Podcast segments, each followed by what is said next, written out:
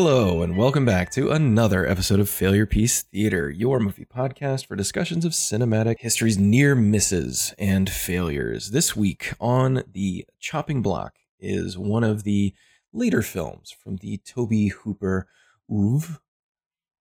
In this case, 1995's The Mangler, based on a Stephen King short story, uh, adapted by Hooper himself with uh, one of his longtime collaborators and starring the fresh off of, or relatively fresh off the success of Silence of the Lambs, Ted Levine. Yeah.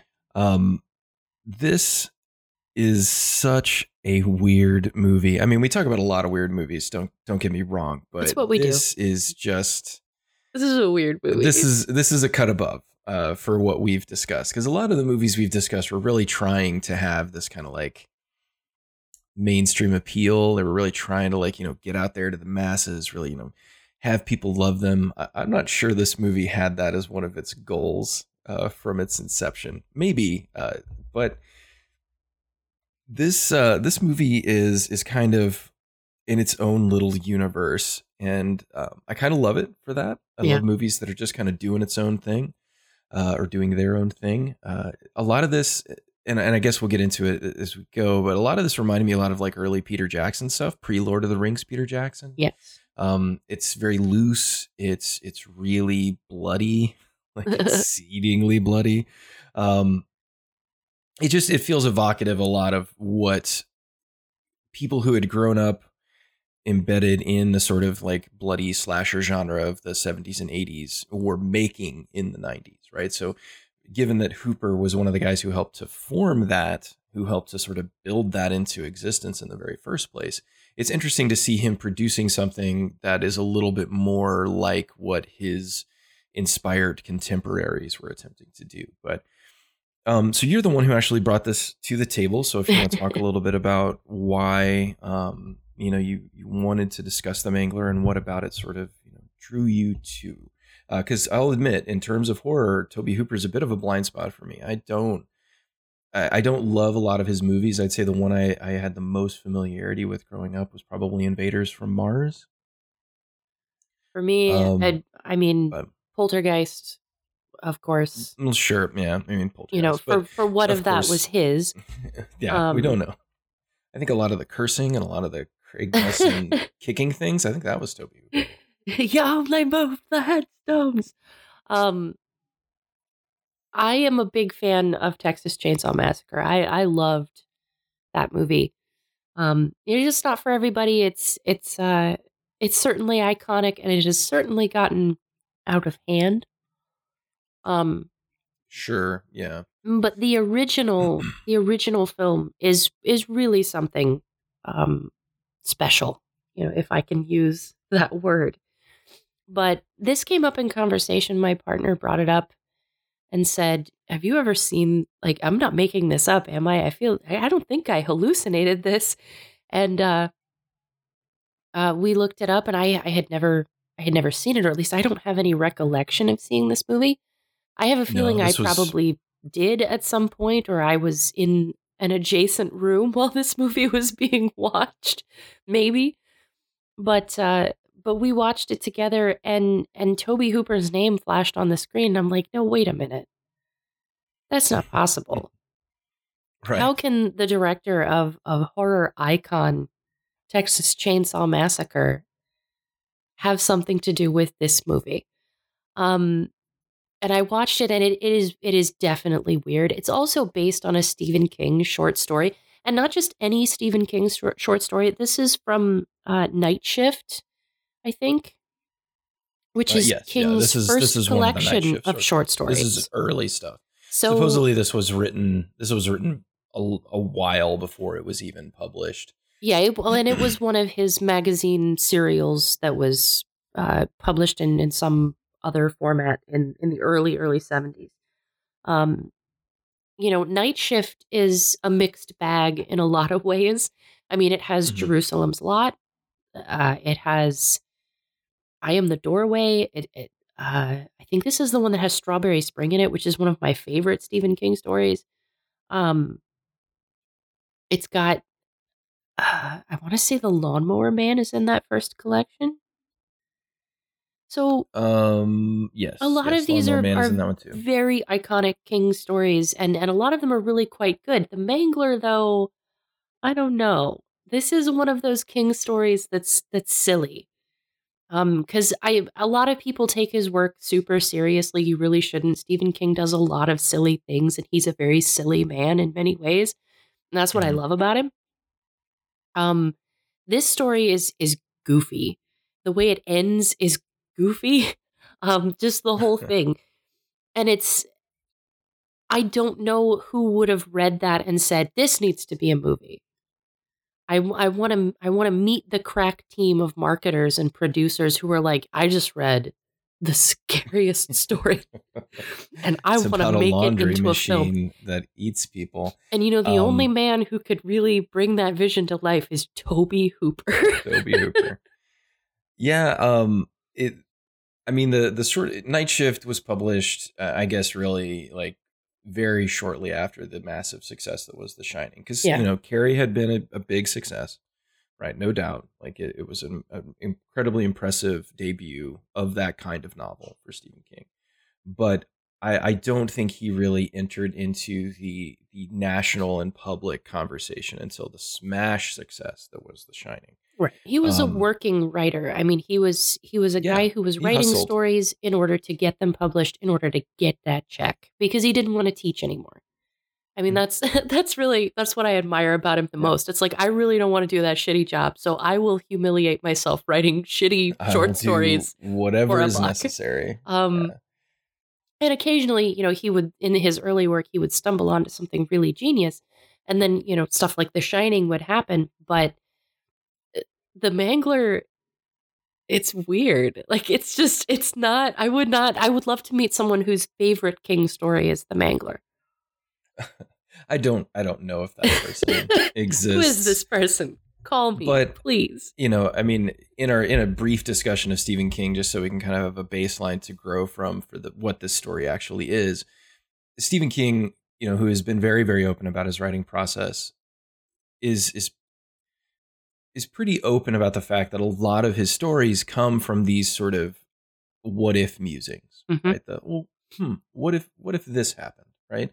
And so, um, you know, the Mangler for me is evocative of that really, really early King period where he would seize on an idea, right? No matter how ridiculous it might be, and he would just run it out. And this one was right? And based on one of sometimes it worked. one of the many ridiculous, strenuous jobs that he took. He actually worked in an industrial laundry in an facility. industrial laundry. Right? Um, and I can imagine working in a facility like that and seeing this kind of machine and going like, "What the ever living hell?" I mean, the one in the film is is just ridiculous, right? I mean, this the machine that's being discussed here is basically a press, right? It's just a it's just a press to to flatten sheets back out so that they can Yeah. be ironed, you know, in in mass, right? you know that weird roller thing that's in the laundry room in everybody's basement that you know you don't know Exactly. what it your, does. Your great grandma has one down Yeah. there, you know, it's it's just one of those things. But I can imagine, you know, working, toiling away in that environment, which is miserable to begin with,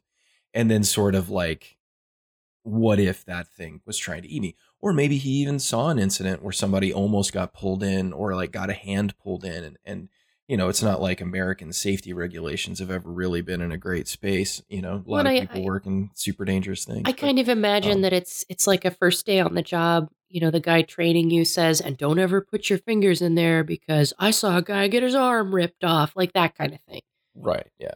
We call that one the mangler. You know, Yeah. Whatever. I mean, and it is technically it is called a mangle. Yeah. Like it's it's a mangle. Like that's, that's the term. But you know, you could see somebody sort of joshing with the new kid. Um, but yeah, I mean, night shift. I mean, the whole idea was that they were like weird.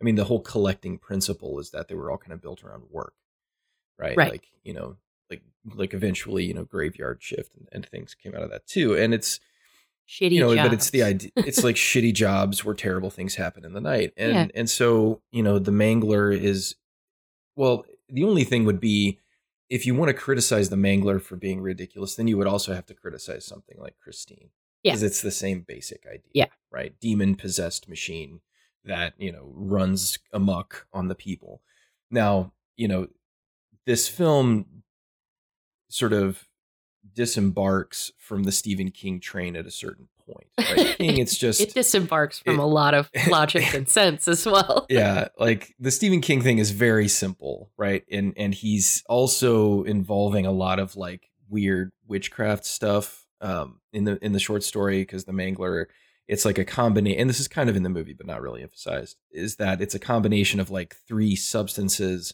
on laundry that go through the mangle that allow it to become demon possessed right? It's like blood and you know deadly nightshade and, you know and uh, you know something else. Like there's another like piece but like because the mangle encounters these three substances that opens it up to the to being possessed by a demon and becoming this ravenous beast.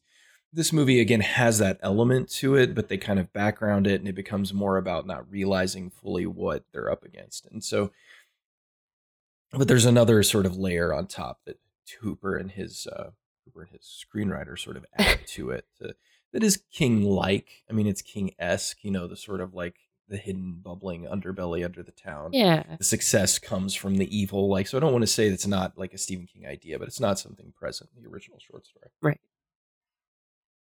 and so i mean it's it's a simple horror premise but it really feels like like a lot of those early stephen king stories it's so Yeah. thin that this should have been like a sequence in cat's eye or something Yeah, or like know, a Tales from the Crypt episode. Right. Like this is like a 40 minute premise tops.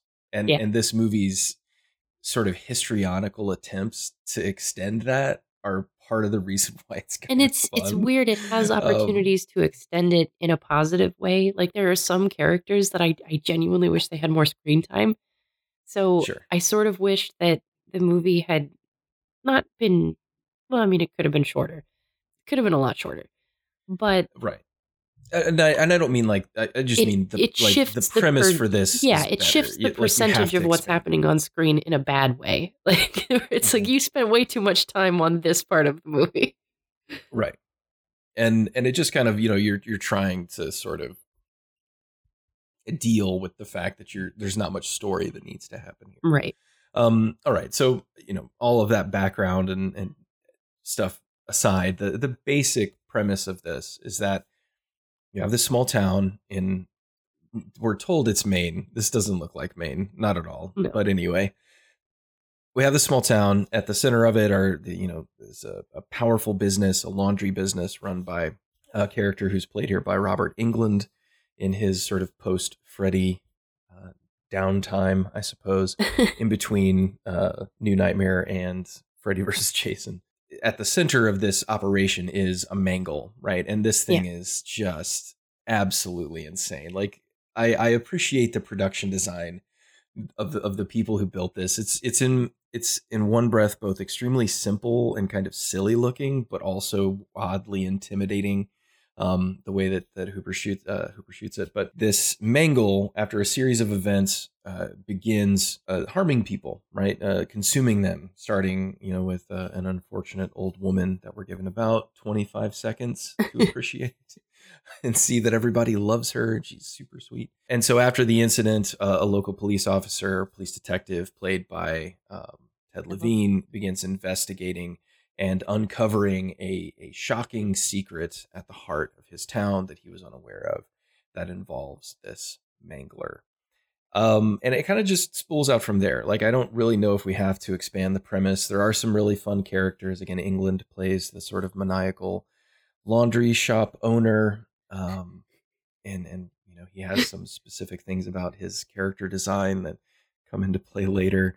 Levine is is playing the most harried and fr- frantic and just frenetic, strung out police detective that I think I've ever seen. Um, he is so hyper over the top in this movie that it works. Like I, I love his performance in this. Um, we have his weird, uh, mystical, occult knowing neighbor Who I also love. who is great. Uh, he hasn't he didn't do a lot, No, but he's no. really good in this. Um, and and then you know sort of your standard array of of women in peril, which you know again Tobe Hooper knows a thing or two about that. Um, we have uh, a few people surrounding the detective who are who know him, including a sort of mysterious, sort of old school 1930s photographer whose name is Yeah. J.J. Pictureman. Picture man. Picture Man, um, which I, I thought was was fun, uh, and, a few other people. But it's it's a small cast. It's a small film, uh, obviously made relatively inexpensively. Although I think it did have a bit of a budget because they were legitimately, seemingly anyway, trying to create another kind of Stephen King horror franchise, right? Trying to sort of tap into that, and and you know, Tobe Hooper had certainly had his his many swings uh, at such things. But um, so, as we said, directed by Tobe Hooper, uh, written by Hooper along with Stephen David Brooks, and and looked like some final polishing by a writer named Peter Welbeck, who also worked pretty frequently with uh, Hooper throughout at least the latter part of his career. Um, but that's but you know Westerman had a a massive Hollywood career. Um, I guess his real name was uh, Harry Allen Peter Welbeck, excuse me, but uh, Harry Alan Towers was his real name. Um, he just wrote under Welbeck towards the end, but um, I mean, he wrote things like you know Scarlet Pimpernel and and stuff like that. So I mean, like the dude had chops, and it seems like he was kind of brought in to kind of probably provide the basic adaptation, and then then Hooper kind of ran with his own version. So I guess you know before we get into you know specifics about the film, we can talk a bit more about Hooper because this was created at a really not great time in Tobe Hooper's career. Mm, yeah. Um, obviously, he he's making experimental art films in Austin in college. Uh, one of them is, is pretty widely available. I think it just got a re-release on Blu-ray not too long ago called Eggshells, Mhm. um, which is a, a lovely little sort of small experimental film. Then he makes Texas Chainsaw Massacre, which blows up. I mean, becomes. I mean, obviously, John Carpenter solidified the slasher genre with Halloween, but Texas Chainsaw Massacre opened the door that John Carpenter walked through. And and so in a lot of ways, the entire and I don't want to say the entire genre because obviously Hooper was inspired by European film, Italian film. Like there were a lot of things that that you know Texas Chainsaw Massacre was also inspired by, but really it was a whole new it was a whole new genre at that point. Like he created something. Right. It was the combination of that exploitation filmmaking, super low budget. Although, I mean, based on inflation, he had about eight hundred thousand dollars for Texas Chainsaw Yeah. Massacre. It was not a small amount of money. Right. This was not I mean, John Carpenter with Halloween had a third of his budget. So I mean, like Hooper was not making Texas Chainsaw Massacre on pennies, right? Like he they did need to save money. I mean, obviously he was like I think there was some scheme where he was like taking cameras back on the weekends and then re-renting them at a lower I don't know. There was all this stuff that he tried to do to keep it cheap.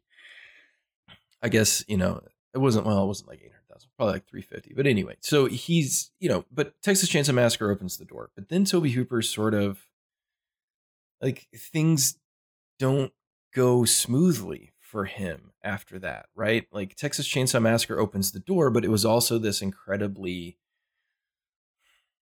it was this mm-hmm. incredibly controversial film. Yeah. Right. More so than any of the slasher films that would come behind, although they have all had their share of controversy.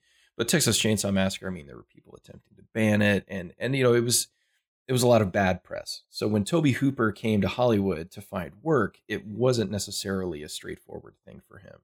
And And in you know, 1974, I mean, horror was just, it was just different. You know, the way people Yeah. received it was just different. You know, a movie like Texas Chainsaw Massacre, people watch it now and it's like, oh, this is great. This is iconic. But it wasn't then. I mean, people did not see this as the future of movies. They saw this as, ew, what, who would want to watch this? Right. There was still a very strong contingent of people, and and there still is. I mean, there's still a strong contingent. I mean, there. You know, I've seen all the Siskel and Ebert, you know, slasher film reviews where they just bag on these films because they they don't understand why they exist. Right. And a lot that of was them a, are bad. right. Yeah. I mean, that's the other thing. It's like you know, a lot of them are not good.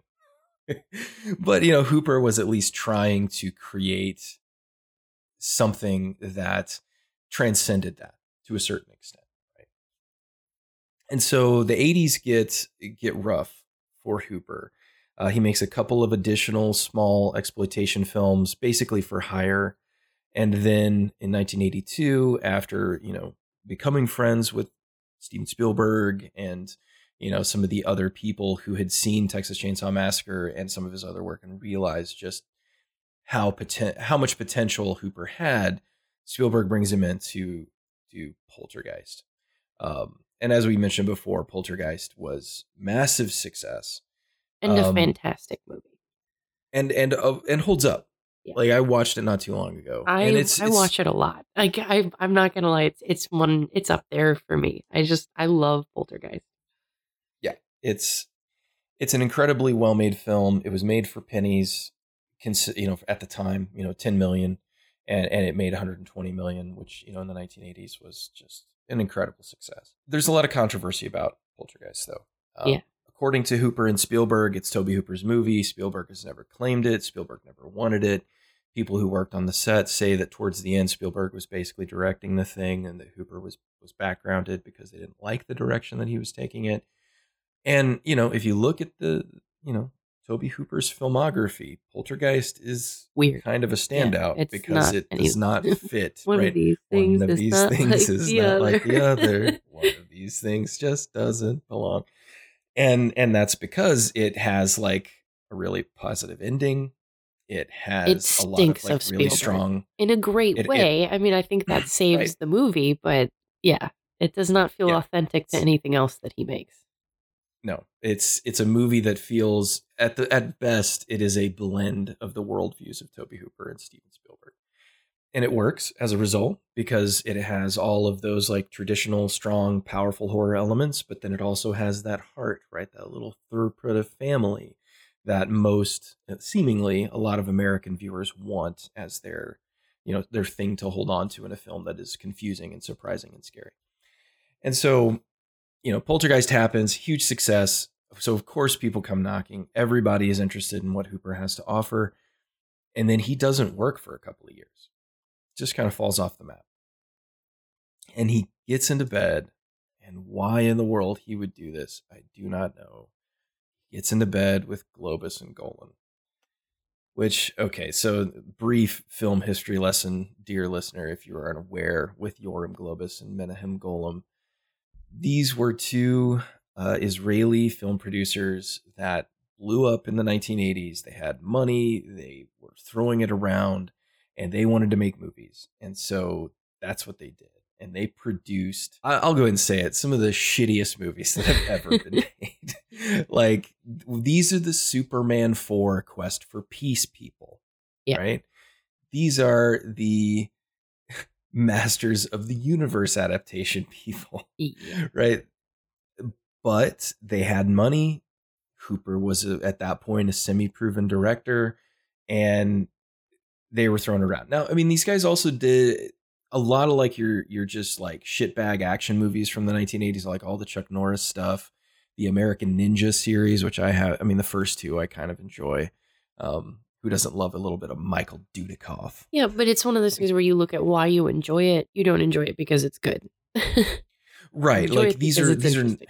Funny. these are i mean it- it fits with tobe hooper because they're basically just like cheap slapdash produce it as fast as possible like exploitation films of a of the new era if you want to call Right. it that but there's a lot of crap in here and he falls in with them and he winds up producing what apparently was a fairly long um, gestating project based on a short story called the space vampires um, and produces life force Yeah, Worked with Dan. O'Bannon though a lot. he did yeah this was a dan o'bannon screenplay God rest his soul.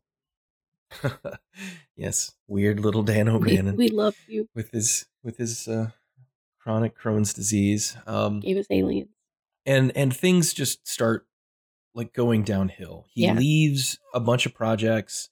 He gets kicked off a bunch of projects, and and basically what happens here is that Tobe Hooper over the course of the 1980s did basically the only two things that can get you blacklisted in Hollywood.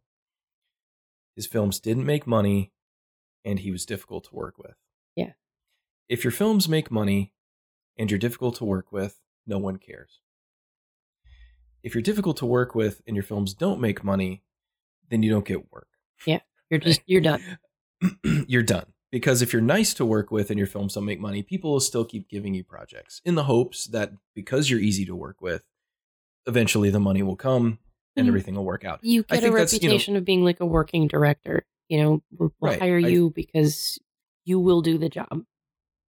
and I think for most of his career, that's where to reference a you know previous episode, that's where like Renny Harlin was. right? Yeah.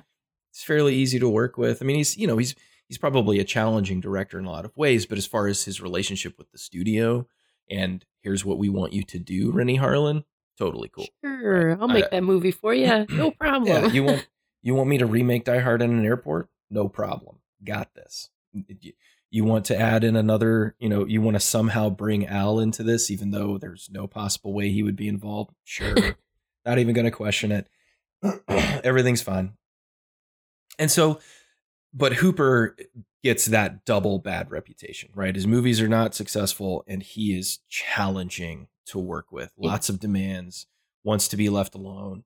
Um, and and so his career kind of peters out in the 1980s. He's not really making much. Lifeforce comes out and it's relatively successful, um, but it's a film that at least uh, in the the sort of cultural understanding that I had both at the time and, and after, the only reason to watch that movie is because Mathilda May is naked in it for 90% of the time. Yeah.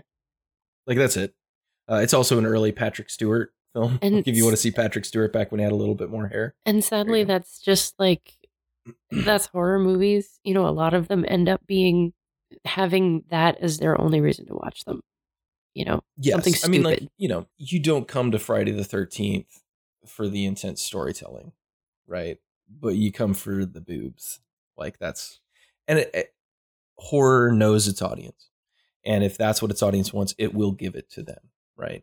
Yeah. And and Friday the 13th, which, you know, I, I have issues with that franchise for obvious reasons, but to, but it knew what it was from the start right? Like it knew exactly what it was doing. It's like we want to make Halloween, but more, you know, salacious, if you want to call it. Like we want to push even harder down those places because we know that those we know that movie, that combination, that will make money.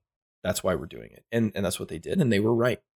So I can't I can't blame them for that. But Hooper, you know, really never had fallen into that particular sort of realm just yet. I mean, he had the exploitation side, but it never really went to that like full on. Although I mean, I guess there are certainly some, you know, there are some components there.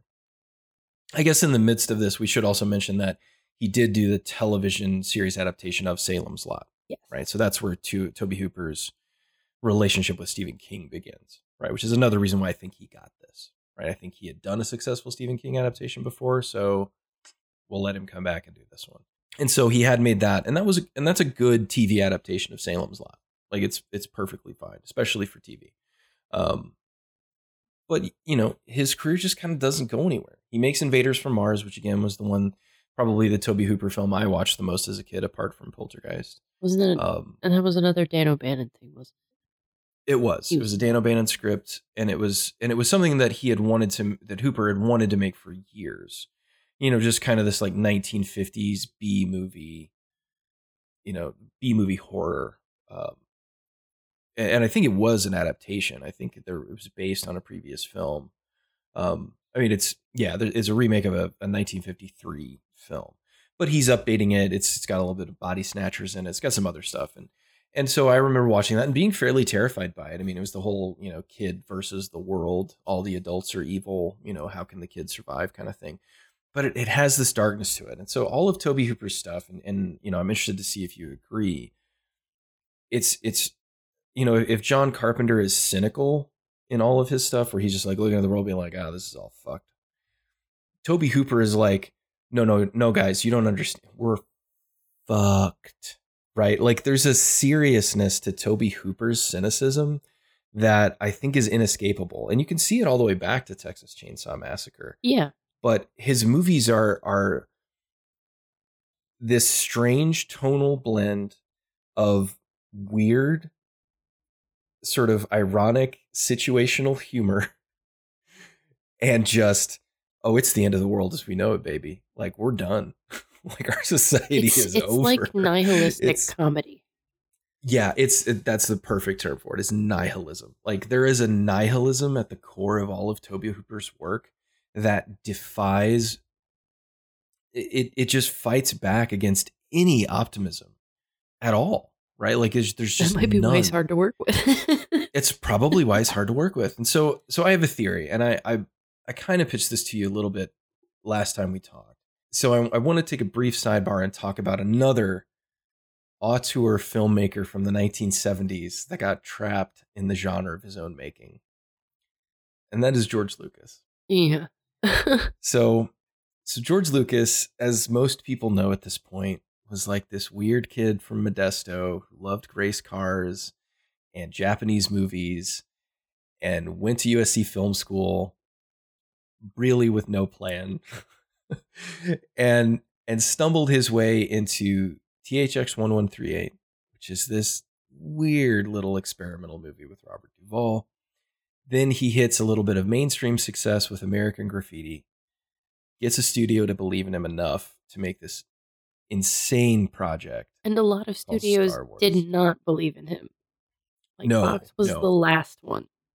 wasn't it Alan Ladd's kid, Alan Ladd Jr. Like he basically made the decision as the head of the studios, like, yeah, give the kid the money he wants, just let him go do his thing, and then we'll see how it works. Yeah, and it And it was was it just- was a very limited thing. It was like, okay, you can have a little bit of money, like Yeah. just just this much, and we'll see. We'll see how this works. We'll see how this goes. And then from that point on, George Lucas was the Star Wars guy. And and it's not that he didn't try to do other things. Right? It's not that he didn't try to expand beyond the the four walls of Star Wars that he erected around himself. But he then spent the next 20 years of his career you know, I, I'm not gonna. This is not a sympathy plea for George Lucas, right? The man is worth billion, literal billions of dollars. he's not it's, hurting It's that. fine. I hope He's not hurting. drying his But- tears with hundred dollar bills. But here's the thing: is I think that at his core, I've always said that George Lucas is really just a frustrated documentarian, right? Like the guy just wants to make little short documentaries about stuff, things that he likes, right? Race cars and shit, whatever. Like, but he got trapped in this engine that has been very successful, but has not been artistically satisfying, right? Like that's the thing. And I truly believe that George Lucas, at his in in his heart, is an actual artist, right? Like He I sees think- himself as an artist. at the I mean, very least, right? His his self actualization is I I am making art and putting it into the world, and everybody else sees Right. it as you are making toys and putting toys into the world. That's right. And he did that too, right? I mean, you know, I I think George Lucas is is the artist who has commercial ambition. Yeah. Right? Whereas somebody like David Lynch is the artist sans commercial ambition. Right? Even if But you were the- commercially successful, you could never convince him of that or never- make it reflective in his work ever. Right. He wouldn't care even yeah, even if David Lynch puts out the movie a movie tomorrow and it is a smash success on every level, makes hundreds of thousands, hundreds of millions of dollars. Um, you know, he wouldn't care. It would change nothing about him. Um, it would just be like, oh, great, you know, whatever. Well, and you can see that in Um, the complete and total disconnect between David Lynch's work on Twin Peaks and the marketing behind Twin Peaks. They're like the, they're they're not even related Right. to each other. He has nothing to No. do with that. He's like, I don't To- care what's in the commercial. I made the show. I'm done. yeah, I'm finished. You guys try and figure out how to market this. That's great. But I, so I mean, but what I what I've said about George Lucas for years is that George Lucas was was trapped in essence by his own success. Yeah. and Hollywood because it's how Hollywood works boxed him into that universe. And anytime he tried to push out, either his audience rejected him or Hollywood rejected him. One of those two, and often both. You know, look at Red Tails, for example, right? Which by all accounts is a to? fine it's I mean it's a fine one of those war plane movies, right? Like it's perfectly acceptable. Story that he was passionate about, something he wanted to make. Nobody cared. It's not Star Right. Wars. And- it's not Indiana Jones. And you know, in in looking and reviewing Tobe Hooper's career before, you know, talking about this, the exact same thing happened to him. Pretty much. right? Like Texas Chainsaw Massacre became such a stamp on his career that I think he developed a really basically a love hate relationship with both that film and its eventual sequel, which people hate. Well, the sequel is a comedy movie. right. Because I think, that, well, one, I don't think most people realize that Tobe Hooper is trying to direct comedies. Yeah. I think ultimately these are all comedies to him. Because, you know, a part of that's, for me anyway, uh, if you read anything about the production of horror films, they're not it's not a scary process to make a horror film. It's quite the opposite. It's long hours, it's taxing, it's frustrating, but there's nothing scary about it, right? There's nothing frightening about it for the people making it because you you see all the seams, right? The you know, you are in firmly in Wizard of Oz behind the curtain territory. But until until point. movies like The Evil Dead 2, we didn't the audience didn't get to share in that delight. We didn't get to share in the the you know lack of horror and the, the kind of unintentional comedy of making a horror movie. Probably until Right, th- that yeah. movie. I think Raimi found one of the first kind of. Raimi was the first director, in my opinion, to balance slapstick humor with horror, right? Like just straight up, I'm gonna punch this guy in the face and make him go wah, and and then you know something will jump out and try and kill him. Like, and and that's that's Raimi. That's his particular gift. I think Raimi handles schmaltz and schlock better than most other directors. Yeah. But you know, Hooper has always had this sort of cynical, you know, nihilistic humor it, running throughout all of his work. You know, all the way back to Texas Chainsaw, when you see the family arguing around the cannibalistic dinner table about, you know, did you close the door, you know, or Mhm. whatever. You know, like the, those me. pieces are always there. Yeah, I mean, in in the context of how Hooper presents it, that becomes scary. But I don't think he sees it as scary. I think he sees it as funny.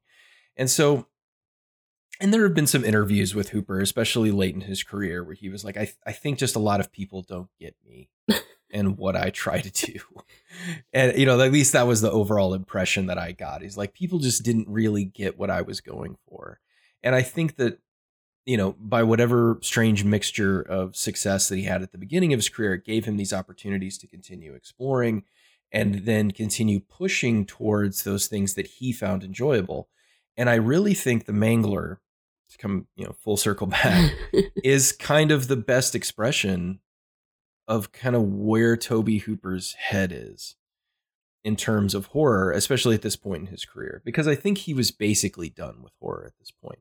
The problem was that horror was not done with him, right? Because that was the work he was going to get because of who he was. when horror uh, directors the become a name on a poster, like from the director of, Yeah.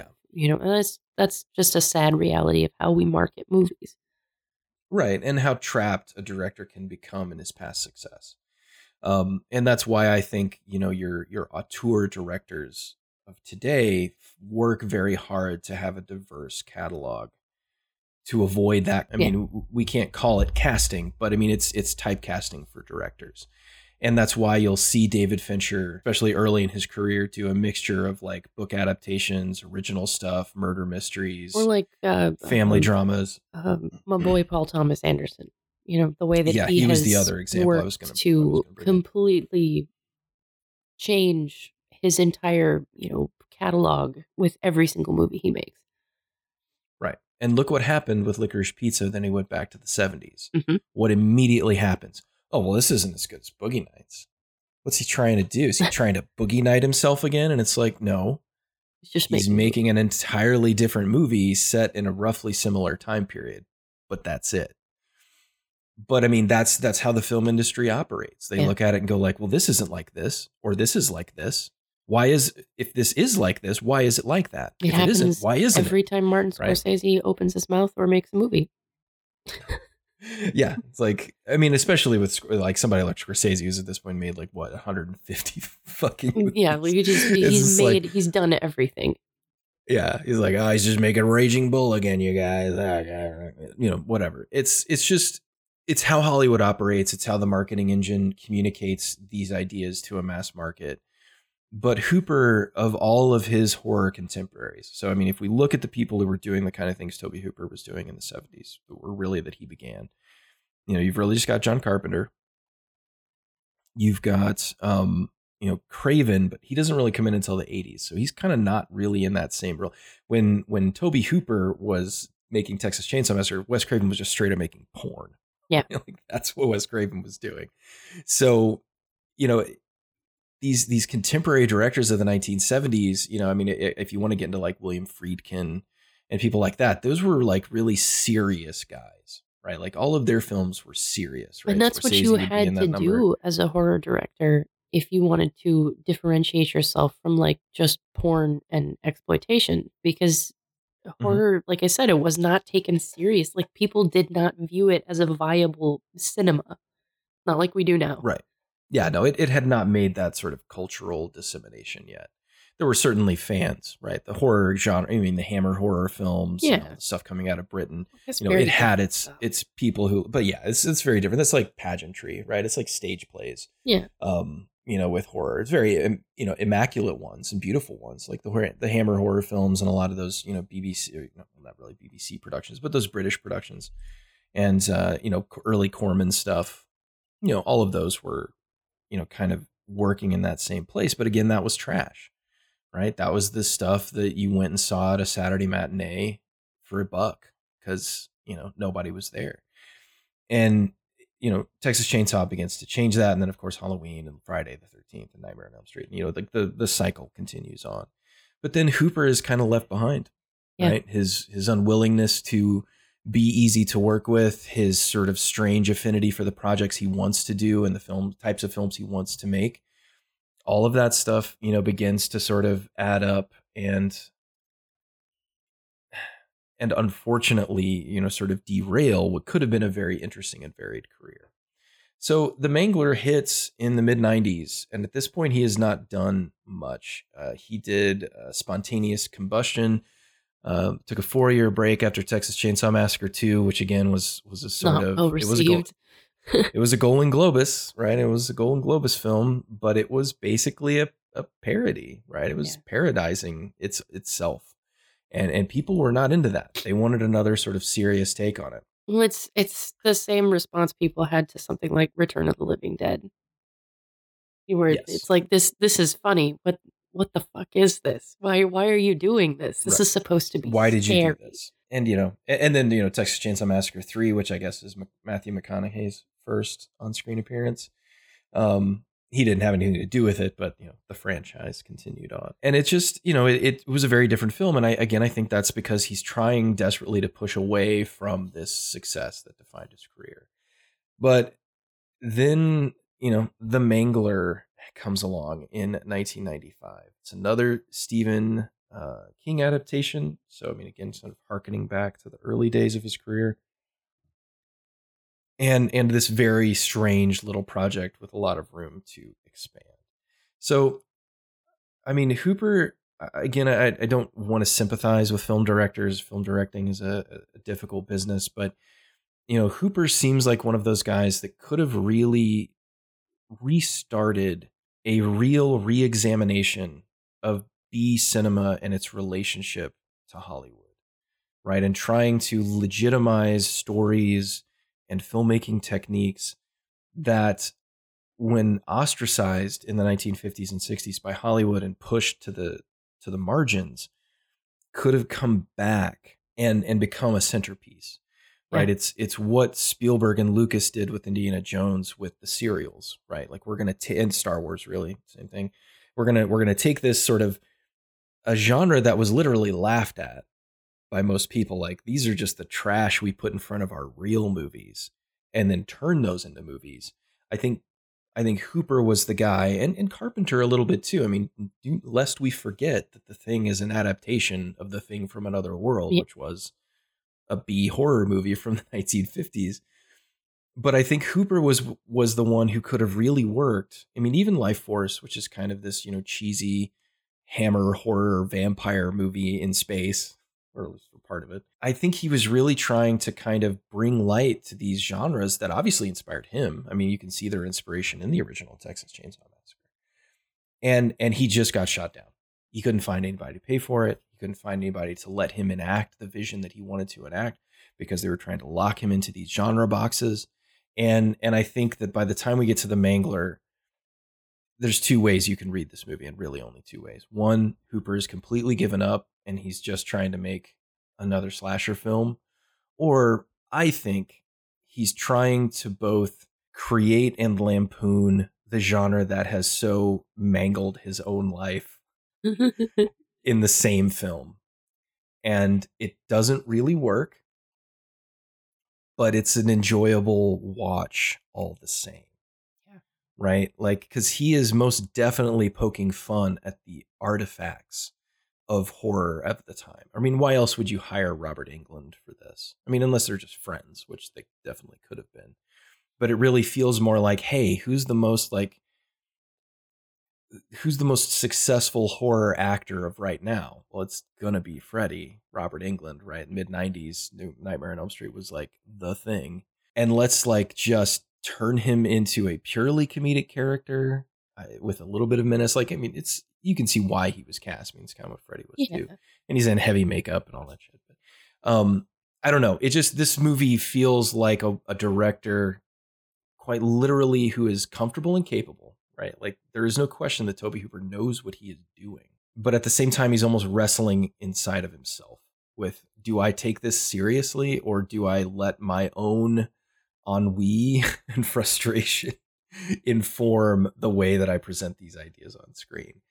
And I kind of think that Ted Levine and his just hyperkinetic exasperation with the proceedings, I think it's Tobe Hooper I think I like he that. turned that character into himself. Just like, what is happening? Why is th- why are things like this?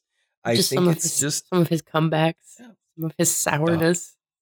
Because he is, he's, he's a really so sour. sour. character. Just really, he is, and it is explained at the end, sort of what yeah. happened. Although you, it's heavily, you know, you can kind of figure out what what took place because everybody's like, "Are you okay, man? Like, everything all right with you?" Like, mm, I don't know. Um, it takes a long time to get to that stuff, though. It does. Like it's literally the end of the movie before we know. But so, I mean, again, I don't want to belabor, you know, just the director side of things, but I really think Tobe Hooper is a kind of fascinating character. Um, you know, he, he passed away in 2017, I guess, uh, 2018. Um, he was he benefited from there was a Texas Chainsaw Massacre remake directed by Marcus Nispel um, in the early 2000s that was surprisingly well received. I've seen a lot of people try and say no, it, it fucking it's even superior. It's it, he, they try to say it's superior to the original. and I'm like, that's stupid. Uh, if you think that, uh, just mm. listeners, if you think that, you're wrong. you're just wrong. I'm sorry. Right. Like you can go yell at me on Twitter. It's it's of the horror output of the early 2000s with all of its flashy titles and grinding, you know, new metal guitars. It's it's a decent it's a decent one of those. It's it's okay. Um but to yeah, to say that it's better than the original I think is like a real that's a real cut above. If you were desperate for any kind of Texas Chainsaw Massacre stuff, it would satisfy, I guess. but I, I have a hard. I mean, and I like Marcus Nispel. I, I think he's actually a pretty decent director. I'm kind of sad that his career is basically petered out. He hasn't done anything in a long time. You know, but again, it's kind of because the same thing happened to him as Tobe Hooper. Like we'll call it the curse of the Texas Chainsaw Massacre. He got stuck making a bunch of horror movies. He made the Friday the Thirteenth remake too, which again is like kind of unwatchable um, like the horror parts of that are fine, but the teenager parts where they're obviously being played by 35 year olds and just obsessed with getting high constantly are unwatchable. Yeah. Like, oh my God. And then he made that Conan movie with Jason Momoa, I guess. And uh, uh, and then a movie that I've literally never heard of called Exeter. I have no idea what it is. And, and then he hasn't made anything since and and that's I, that's sad because I think you know he's a decent visual stylist, but again, once Hollywood decides this is the kind of director you are, you're going to have to fight your whole career to not get boxed into that, and that's really sad. So you know, uh, Hooper has been a fascinating person to dig into. I did rewatch Lifeforce because um, it's free on Tubi. hey, I've really been enjoying. I've been enjoying Tubi here of late. Um, but uh, I did rewatch Lifeforce, uh, rewatched a chunk of Texas Chainsaw Massacre, but I, I, I can only watch that after my kids go to bed. Yeah, like it's, it's not, it's, it's, it's not appropriate. It's, like some horror movies, I'm kind of okay with just having on around if I'm like watching. Like they could watch that's a movie. I'm like, no, but not, yes. but not Texas, not Texas Chainsaw. Chainsaw No, I mean, I was, I was actually a bit older by the time I saw it, and it's still, uh, I remember that experience really, really clearly because it, it was terrifying. Scary movie. Yeah. So the Mangler, however, is is not necessarily a scary film. No. Uh, it has some moments, I suppose, if, depending on what mood you're in. But um, all right, so I guess we are ready to get into spoilers. Again, if you want to watch a film about a uh, giant laundry machine that eats people, then uh, the Mangler is is kind of challenging to find these days. Uh, there are not a lot of streaming services clamoring for the license to stream the Mangler.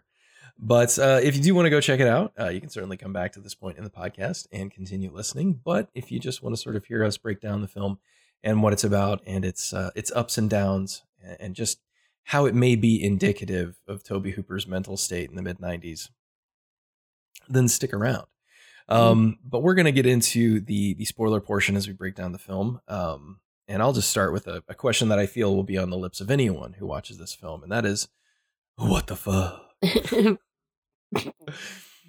um now it uh this film opens strong right? It opens in traditional slasher style. We have a bunch of just like i mean you know whether they're the camp counselors at crystal lake or the you know harmless lovable teenagers of elm street um this case we have a bunch of women who work in a laundry um, there's a lovely old woman who treats everybody nice except for that new girl who's kind of nasty mm, watch out for her She's slutty. that's hey, you slut. Uh, you've got dark hair and you wear makeup to work. there's a there's a lot of of that in this movie, There is, yes. It's it's which is I mean that's It's- its own horror trope. I mean, so I get it, Yeah. but it was Oh, yeah. definitely funny. It was interesting that it just fired off immediately without context. So there's there's a girl named uh, was it Shelly or Sherry? I think Sherry. um, Sherry. Sherry, and and so they're they're working the mangle, um, which this uh, right off the bat we need to say this machine is just insanity.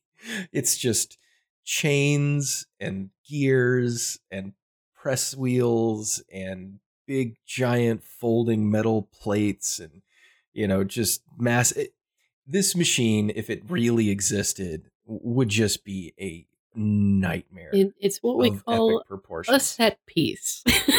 it is a set piece um it, and and you know but it's clever in the way they design it it's huge um it, it sort of has skin uh which you know comes into play later like it's you know it, it's sort of like you know old iron cast iron castings you know where they would get that kind of texture on them from Yeah. the the drying and and the the sort of finishing process it's kind of that but hyper extended to where it almost looks like scales you know or some kind of lizard like skin on it's it It's very heavily personified. And you know immediately that this machine is special because it doesn't look like anything else in the factory.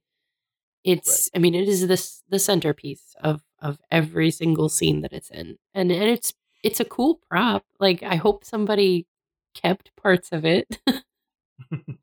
I hope it's Yeah, still on it's- some studio backlot somewhere. I, I would hope so. You know, maybe you know the the Hooper estate has it in a pole barn. Tobe Hooper kept the mangler in his basement. Just kept the mangler in his basement. Um, it's it's a remarkable thing. I mean, it it's cheesy in a lot of ways. I mean, there's you know with any kind of big massive set piece like that, you need to have some visual life to it, right? It's got to move, it's got to shift, and and you know you can tell they just basically added like gears and chains along the sides to make it look like it was doing stuff.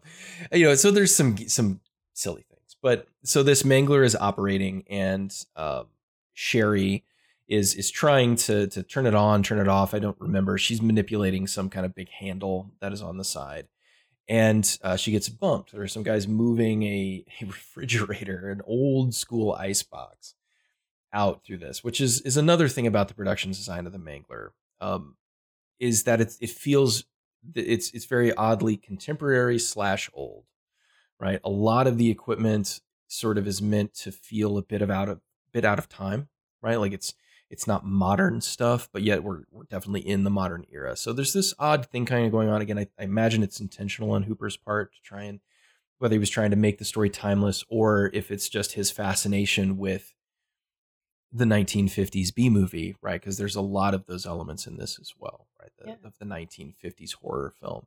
So there's like an old school icebox being moved out of the facility. They bump her as she's messing with it. She cuts her hand and then she, you know, sort of flings blood all over the mangler, And on the ice uh, box. the mangle, and the icebox. That's true. Her her bloody handprint goes onto the side, and it, you know, the machine reacts, or at least the the camera moves in such a way as to imply that there's a reaction from the machine. And then, you know, there's an explosion, a very poltergeist looking explosion, if I can call it that.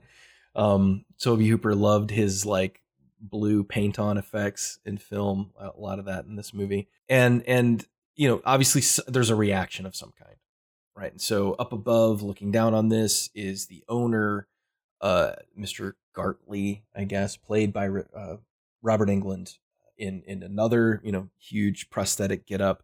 But Mr. Gartley is also just horrifically deformed. Um, he has, uh, well, I don't want to say deformed, but he's he's been injured at some point in the past, and so he wears all these assistive devices. Right, he has these big leg, you know, braces on, sort of, but it's comical. Like it's just Yeah, it's not in any way supposed to be top. I representative mean, of a person who has actually been injured in this way. No, like I mean, he's basically wearing leg braces like Forrest Gump in Forrest Gump Yeah. when he's a kid, but they're just these hyper real. They're chromed out. I mean, they they look like the the hood ornament of a car, right? Like they're just extreme. And he's got like dual canes. It's again, it's it's like if if I was if I was not Tobe Hooper and I was directing this, I would pick like you know I would actually go to a, medical supply store and I would say, okay, give me you know leg braces for somebody who had experienced you know this kind of injury and then give me like assistive walking devices like i would you would go there and then maybe you know you throw those off to the production department or the production design department and they say oh we're going to add some add some spice Which right? one do you want us to use, extra bolts." Tobe? All of them. yeah Use Yes. all No, he's them. like- put every single one of them that you found together just bolt them all together as if they were a single unit have them run up his back have the canes that he used have weird little heads on top just like it's it's just to the nth degree and and so here's again where you can kind of choose either tobe hooper has just straight up lost his mind and he's just going so over the top because he's got nothing left in the tank or he thinks this is hilarious right and the entire kind of. And it is. And so i'm i'm kind of more in that back side of it where i think tobe hooper i think he sees this as a comedy you know? Like the problem is is that it's also a horror movie. And you know maybe he was really into friends at the time and he's like i really just want to put that friends theme song over this scene but i can't. You know? And Yeah. it's just like but you could you I don't know. Maybe I should do that as an editing project now. Mm-hmm. ding, ding, ding, ding, ding, ding, ding. Oh, the mangle, you know. I, but I mean, it, it has that kind of tone. And I really think that that's part of, of the problem with Tony, Tobe Hooper's latter output is that the tone is not what people expect in a film like this. Yeah. I, you know, I hate to be the guy that's just like, well, people just don't get it. But I think in this particular case, I think people just don't get what Tobe Hooper's going for uh, i think it's also important to note here and we've had this discussion is that tobe hooper was a boomer Yeah. um, and we know from the anecdotal experience of our father that boomer humor is Weird. is weird and dark Yeah. and unexpected at and times, and very right? unsympathetic. I think that's and- why boomers made such interesting horror movies is because they don't have an ounce of Yeah. sympathy in them. and and a lack of self-awareness Yeah. right? Like not aware that the things that they think are funny either aren't funny or aren't going to be interpreted as funny given how you present it. Yeah. um and and maybe he, maybe it's a bit of that. I i don't know. But it certainly feels of a piece with a different era of filmmaking than 1995 i mean this is the year before long kiss goodnight came out right? This is i mean these two movies are happening at the same time. It's it's kind of crazy to think that those two things exist, but both of them have humorous ideas in them that are from a previous generation. Yeah. And and then in Tobe Hooper's case, maybe two previous generations before. So the the film opens this this event happens the the girl is injured but she's fine i mean she's got a cut on her hand that doesn't seem to want to heal but what have you gartley just tells everybody to get back to work then um this this little old woman that everybody you know again in the 23 seconds that we have to get to know her. Everybody seems to like her. She shares her medicine. She's the she has "Oh." antacids and and she's the She's laundry like, "Take one of grandma. these, they'll be good. Laundry Everybody grandma. loves Meemaw. and and then she gets she she drops her medicine and she's trying to get it from underneath the mangle, which OSHA Just get some new antacids, lady. Like, the- what are you Yeah. doing? And apparently, she's worked Well- there for such a long time. She knows how dangerous this stuff is, but yet she still tries to get the antacids out. Still tries to get the antacids out. And she gets pulled in. And and again, a movie that just had Robert Englund cackling from a catwalk in the strangest braces and armature that you've ever seen. Now proceeds to crush a tiny old woman Yep. in this mangling And like machine. the mangler is graphically spraying blood everywhere, everywhere. all over Uh, the other little laundry ladies. It it's horrific, but it's also kind of funny. It's, Oh, I mean, it's it, it's really a, a strange back and forth. Like it, it is very much a this is terrifying. This is funny. So like she goes through she goes through the entirety of the mangler, right? She's up and down and all around and crushed and smushed and bent. And then the mangler uh, is supposed to like deliver a nice sort of flat sheet on this big you know, like metal thing at the end and then get folded, right? So then it flips the metal plates forward and then you get this nice like folded sheet. the you get a folded Meemaw. You get folded grandma, uh, which becomes a huge point for the detective on scene, which is where we meet Ted Levine. Um, who is precious. I think He he's is, a and- and I- wonderful actor. He is. I mean, I, I guess if you don't know who Ted Levine is, uh, the two things he's probably most famous for at this point, by far, are playing Buffalo Bill in Silence of the Lambs in 1990. So, do you think I'm pretty? Right? Like, Yeah. that guy. Yeah. and uh, being the police chief on Monk. the lovable police chief on The Monk. lovable, Like this is a guy whose chief Monk. career is is is almost as schizophrenic as someone like Tobe Hooper, where it's like, what the fuck are you doing, man? However, the result is is so much better because he can play all of these very, very I would say diverse characters. Yeah, I think his, and I don't want it to sound insulting, I think his sort of everymanness means that he can morph into a variety of different characters. Um, so, I mean, I don't want to make it seem like Ted Levine's career has been limited to those things. Those are by far the the things in, for which he has achieved the most success and acclaim. But I mean, he's also appeared in. Uh, he was like one of the main antagonists in the most recent Jurassic World movie, Mhm. uh, which I didn't think was fantastic, but he was good in it. I mean, I thought he was a good villain. Um, He's also I mean, but- really funny. Like a lot of his line delivery ends up being hilarious in this, and I'm not. That's what kind of pushes me toward this movie being almost an intentional comedy. Um, because he is doing comedic things here. I have to believe Yes. that, and I have to believe he knew that. his entry is comedy because he comes in as this like blustery police detective, like, "What's going on? I, this is my crime scene." I've seen this a hundred times already. Seen it a I've hundred- seen all kinds of dead bodies before. Uh, and then he walks to the back of the mangler and sees folded grandma and is just like, nope, nope, nope, and, and like throws up and is like horrified by the whole thing. And you know, if you want to read this as a serious horror film, then it's like, oh, this is the director telling me that you know It's really this guy bad. is that's really bad. But if you read this as a comedy, it's it's literally just a sight gag. It's like a Buster Keaton style. doo, doo, doo, Yeah. Whoa. You know, like it's it's just that. And and I feel like it's more of that. And the way that Levine plays it so big, uh, it it just sort of you know works. Um, but so then he he ends up stealing antacids from the old lady's purse because his stomach's upset after throwing up after seeing her folded body. Um, that's a little later, I guess. But in any case, like he suspects that there's something wrong, but really just that it's it's an error with the machine, right? The machine's safety protocols were broken, and so he's more coming at it as you know, is is the company negligible for this lady's death because they weren't keeping up with the safety equipment or, or what have you, which is a, a very standard, you know, sort of way that the police detective might legitimately inter, you know interact with a situation like this. But very quickly things sort of spiral, right?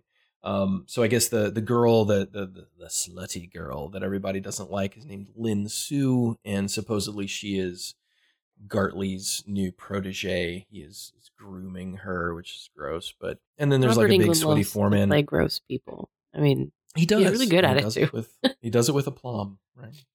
Um, the one thing I wanted to call out is that everybody is sweaty in this film. Yeah, all the time. Um, They're so sweaty. Everything.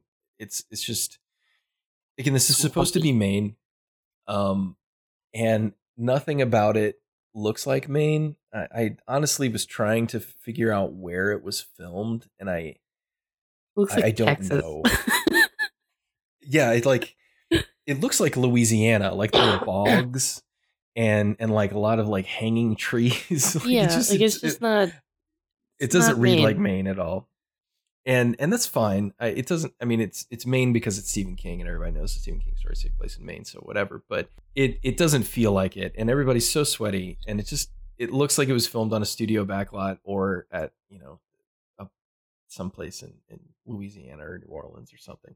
So this police detective, after this horrific event, like um, he goes home and and the very, they pretty quickly start like going into a a sort of like occult direction, right, where there could be something else going on. And his, I guess it's his brother-in-law, isn't it, who lives next door? It is. It is. It but that is so not clear. brother. That is not made Yeah, it is- clear at any point in the movie until almost the No. very end. No, it's like his. You think it's just his weird neighbor that's kind of looking out for him. It like actually is like a, right, but it is like a relative. And this guy is a demonologist. And a philosopher and a bit of an artist. so happens. And he's kooky. Do you know where I think the Louisiana stuff comes from in my brain for this? I think it's because their their relationship and some of the shit that happens in this movie. It made me think of the old Gabriel Knight games. I think that's where that that connection is coming Gabriel from in my Knight ga- fucking in my brain. Uh, those games are pretty good, man. For for those early like hunt and click Tim Sierra Curry. adventure games, Tim Curry. Yeah, I mean like those those games were legit at the time. They were they were big deals. But it just it has kind of that weird vibe, which you know is is hard for me to to sort of pin down. But it is very it's it just doesn't feel like it, it doesn't have that Stephen King sort of Castle Rock horror movie feel. Like it does. It's not real, and I don't know if Ho- Hooper's really going for that. I really don't. It it kind of doesn't matter, I guess. Very quickly, as he's describing the events of what happened, the brother sort of is like, "Oh, that's very strange." Um, I, uh, you know, I, I think maybe there's something else going his on, and I guess that sense is activated. right. and he's got like this weird backyard with all this like shit hanging from stuff. It's Which so is weird. like that's It- it's such a just- cool set. And this was such an opportunity to develop this character and this relationship a little bit, but it just doesn't happen. It's just not part of the movie's plan. It's not part of Hooper's plan to develop these two characters, even though I love their back and forth. I think Mhm. Yeah, I mean, really, their back and forth is kind of the backbone of the film. I mean, we did what we discovered with with Terry. I love a good sidekick, and I really, really felt like Mark, Kooky Mark, was a great sidekick in the making, and he ends up being that. But I just wanted more of that kind of character interaction. I think that would have helped the movie. Yes, I, I think this film. This is a film that actually would have benefited. Uh, I mean, we talk all the time about you know bring back short movies. This movie's 106, which is kind of Longer than it It's- needs it's, you to know, be. it's still it's still longer than it needs to be, but it it probably this film needed to spend its time more wisely. Yeah, That's really the issue. It's spending plenty of time. Like this is not a film that I think is is overly long, nor is it a film that I think is too short and needed to be padded. It's more about what scenes we're given and shown and where time is spent. Yeah.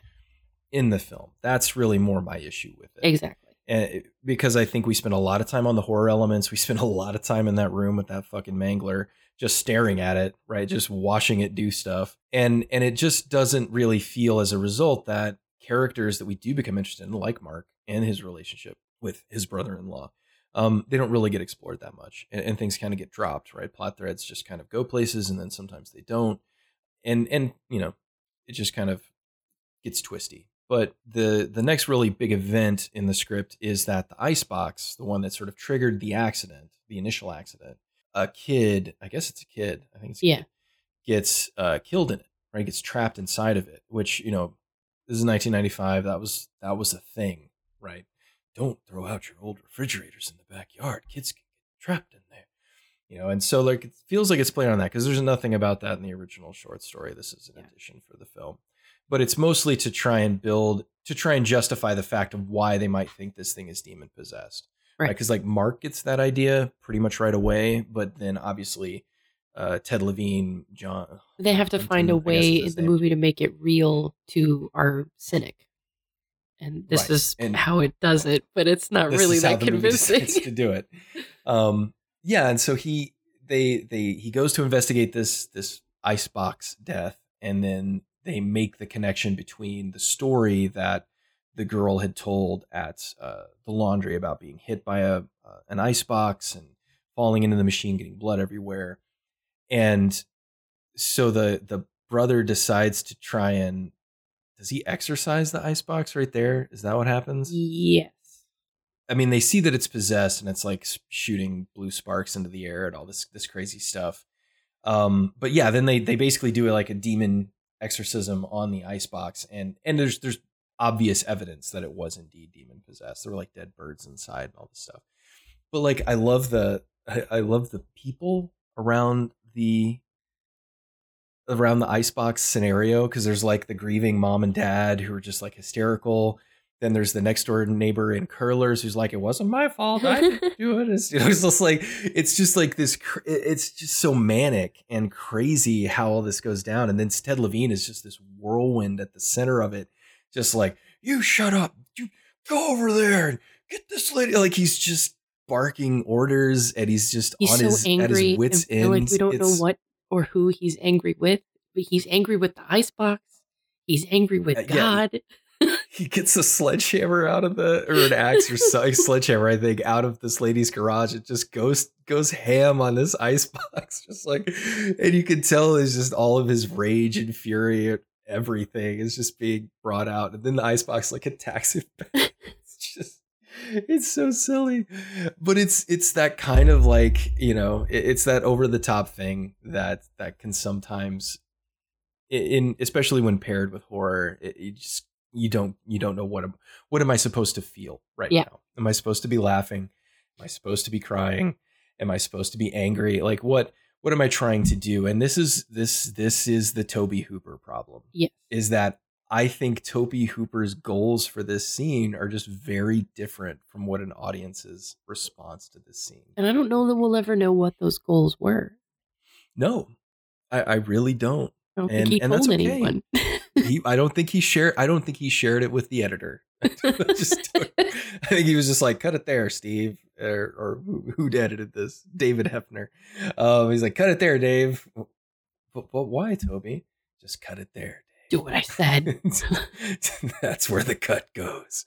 Um, but you know, so they they have this icebox incident, and it it doesn't convince Ted Levine's character that there's something spooky going on, but it does open up the possibility, which for a cynic like him is is a good thing. And there's just there's a lot of the thing I appreciate about Hooper's stuff, and I, I saw this in Lifeforce. You definitely see it in Poltergeist, is that he's willing to spend screen time on small moments seemingly unimportant ones. And as a result i think some of the like quieter moments between levine and uh Da- was daniel matmor i guess who plays mark? Mhm. um the the quieter moments between them i think are really sweet. Like the there's the one where they get home and it's the morning and he's like sitting on the stoop. And there's just this quiet like hey do you want do you want to come over for you know like a like dinner or you want to come over for breakfast? or you know just like there's this quiet little moment and it's shot very clean and and you get to see a lot of emotion in it like that kind of stuff he's willing to take time for and i think if anything in this movie as we said before would have benefited from more of that I agree. right like a little bit more Yeah. to help sort of extend out who these people are and why we should care because in terms of protagonists and, and the the main detective character is the same you know central character in the, the short story it follows this police detective he's attempting to unravel why this machine is killing people and and he's your fairly typical stephen king like harried law enforcement Yeah. professional, right? Like he's pretty boilerplate king at this point. Um, if if the if this is not the main character of one of King's stories, you will find a character like this in there, right? Um, even up until I I guess the Outsider, uh, which I don't know if you've read that. Um, the the book, The Outsider, I thought was really good, and then um, they did an HBO adaptation. That's uh, Jason Bateman I did not directed. That was also very good. But at the center of that is uh, Ben Mendelsohn playing this kind of like harried sheriff, right? Like who makes a mistake, screws up big, and then has to kind of eat crow for the rest of it. And it's it's the same. It's the same, right? It's the same character. Instead of Ted Levine's character lo- losing his wife, um, in The Outsider, it's the character losing his son? His son is killed, but it's the same, like stricken with grief, makes bad choices, treats people badly. You know, it's it's it's a thing that we see in King stuff. Right. Apparently, Stephen for Stephen King, all law enforcement officials are dealing with the death of a loved one, really pissed off about it, and willing to break the rules to get what they need to get done. Yeah. And and that's just kind of like what happens. And that and this is that guy.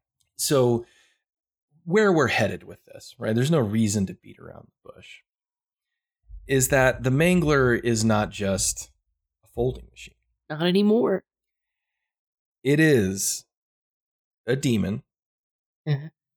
that the town elders in this little town in Maine have willingly sacrificed their 16 year old virginal daughters to for decades in order to obtain power. I'm just going to let that sink in. Yep. Just chew on it for a minute. Just, just let it rattle around in your brain. So the. This is not in the original King story. No. This is a pure Which is surprising because it feels like it could be. I mean, I feel Yeah, like and that's Stephen what I- could write this. Right. That's what I wrote before is like this this has all of the hallmark pieces of a Stephen King story, right? It, it really does. Because, you know, there's that that that well of evil beneath the, the the the safe surface, right? And it's and it's really the adults that are doing bad things for themselves. That's very Stephen King. But in this context, it's it's just rem- I'm not going to say silly, but it's pretty silly. It's it's a little bit It's ex- yeah, but it's extremely silly. but you know, in essence, Gartley is, has not sacrificed anyone in a while. I guess I think that's the idea, or or his sacrifice. He wants more was- power, maybe. Maybe I think his sacrifice was his own legs, right? Like he's he himself was mangled by the mangler. Maybe he was the first. We again, a lot of that is just left kind of like I don't know, because how would you? You know, how would a detective discover that kind of information? and so we we very quickly morph from a just typical slasher people getting murdered inside of this machine kind of situation to oh now there is a detective mystery right? So now him and uh, his brother-in-law are going to go and do interviews and talk to people like what's going on? And then that's where the movie just really sort of starts introducing weird side characters. We've got the aforementioned jjj picture man um played by Jeremy Crutchley, who is also the mortician. So when he goes down and sees Grandma in a basket, um, again, who has been removed from the basket and reassembled, uh, the mortician is is also JJJ Picture Man. Not sure why, but sure. And and it seems like, and I don't I don't know if you read this the same way that Picture Man had either been around so long that he had kind of figured it out, or maybe was involved, right? Because he's also in this like weird kind of old age makeup which I mean, at this point, Robert Englund was in his would have been in his late forties, early fifties, so they wouldn't have needed to really make him up, but they really make him up to look just older and, and wrinklier. And it seems like Picture Man gets the same treatment. Yeah. I don't know if that's because Crutchley was just young and they wanted to make him look older so he could play that dual part, or if they're trying to say that the the way the Mangler like extends your life sort of does this to you. Like I, again, I, I kind of was trying to figure out, okay, are you trying to say something here with And, this makeup? and the that- movie doesn't let you know. The movie doesn't no, it doesn't tell you. it's not interested Not in giving in anything up. questions. so there's a series of additional very horrific deaths. Uh, the So foreman horrific. gets gets his arm ripped off, and well, he gets his arm stuck, and then they chop his arm off. Um, which even as I was watching, it was like there is no way you could swing an axe into that position with enough force to take No. somebody's arm off. Um, because he's like stuck, he's like stuck in it and up under it, and this guy's like, "I've got this axe, I could take your arm off," and and he's like, "Just do it," and then he like swings it once, and his arm just pops off. Yeah. I'm like, "Yeah, no, that's not how that works." But um you know but it's again if you're going to get upset about the gore in your giant folding machine murder then you're probably you've come to the wrong place. Yeah, this was not Again, the I think- for you. i think maybe that's tobe hooper's idea behind this. Is like this whole premise is just ridiculous in the extreme. So the investigation is is fairly boilerplate. It doesn't they don't really figure anything out until jjj pictureman on his deathbed because he's dying um it gives him like a picture book with all of the newspaper clippings that he's collected over the years of like disappearances daughters going missing and like, is he dying because he won't take part in the in the again i had that thought too. Yeah, like is that why? Maybe? I, we don't know. Like it's just not clear. But what i did love about that scene because it comes pretty late in the movie and and i also love there are a couple of like scene transitions in this that are great because like there's this um i guess it's supposed to be like city hall or something like you know where the police department is and the morgue and all of like the city functions and so that's like a super normal building looks like any building you can get to in the world but then when they go down to like the morgue it immediately turns into this like nightmare world. I kept Yep. thinking I I just recently replayed Silent Hill 2 and I just kept thinking, like, did we just did horror did sirens sound? Did we just go into night? Because it goes literally from like these teal walls and nice like banisters and baseboards to like brutalist stone hallway. it's like, what is this? Right? basements don't look like this, especially basements of municipal buildings. But it's like whatever. Um, it was just a funny thing. I kept because it happens like three or four times that they like just go down this little stairway and all of a sudden like this nightmare. but anyway, uh, so but after he he does this reveal and he's like, you know, don't let the man. I don't even remember what he says. You know, don't let the man get you down or whatever. He he sits up and he like spits blood, just like and like blood goes everywhere, and it gets on the glass plate that they had in front of the camera. right Yeah. A lot of times, anytime you got something flying at the camera, you don't want that stuff getting on your camera. So you just put up glass in front of it, angle it in such a way so it doesn't reflect, blah, blah, blah. But they long taked it.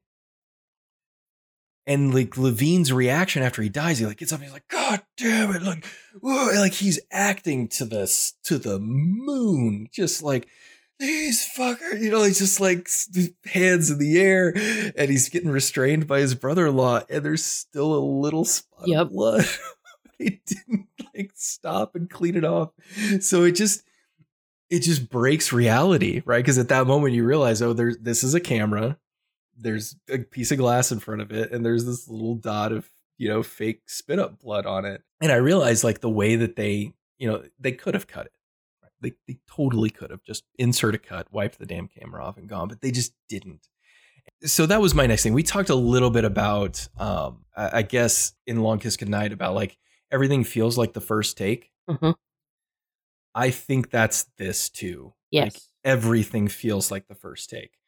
Maybe two, maybe three, but n- definitely no more. Like it's just Good. especially with it. a lot of Levine. we got it. Moving on. You know, it's it's the Clint Eastwood phenomenon, right? Like, oh, could we do that again, Clint? Why would we? Yeah. Like, we did it. no, that you did. You said the lines. You stepped in the place I wanted you to step. We're finished here. Moving on. And and if and if there's anything I've I've learned about horror from watching numerous horror film production documentaries is that horror is not something you execute that way. Yeah. Right.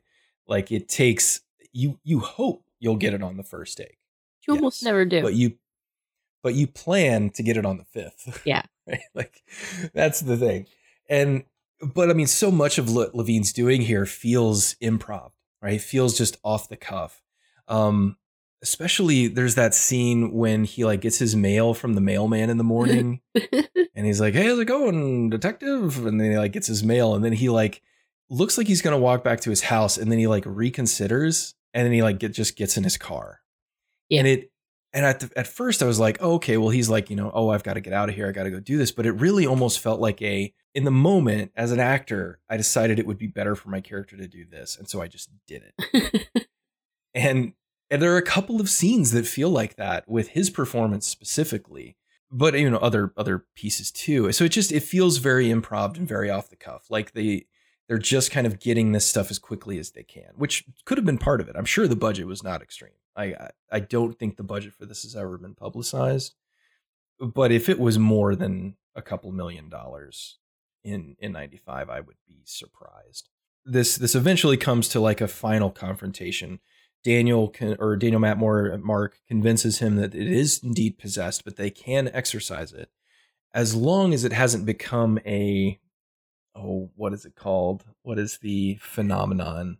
Uh, um, the hand of glory. Yeah. Like there's there's some like thing where he's like, well, yes. as long as it's not turned into this, we're good. And the issue is, of course, it has been turned into that um, because of, and, and this was from the King story. It had had Deadly Nightshade from the Antacids, right? The Antacids had Nightshade in it. Um, so then the blood and some other third piece that now have basically rendered exorcism impossible, but they don't know that. Um, because he like I think it's after the exorcism he takes the antacids and he's like, "Whoa, what are those? Let me have one." And he looks at the ingredients and he's like, "Oh shit!" oh no. Um, because there is this is a movie that has a scene where several characters exercise a laundry machine. And it is it is so intense. But I, It I is. I mean, there's so much wind. I mean, so many wind machines going. It's crazy. lots of lots of flashing lights and and it's it's supposed to be I, I i think it's supposed to be heightened emotion but you just don't feel it like you can't they're exercising a laundry machine Yes, it is. It is a laundry machine. Again, this is where I'm. I'm going to take a moment and I'm going to give Ted Levine props in that he does seem. Leg- he seems so invested. that's what i love like, about him he- every line so every scene he's like no i am this character they paid me to be in this movie i'm gonna be in it and i'm gonna be Yeah. it I mean, he brings he brings as much enthusiasm to roles like this as he did to being Buffalo Bill, and I just I admire the commitment of someone who can do that.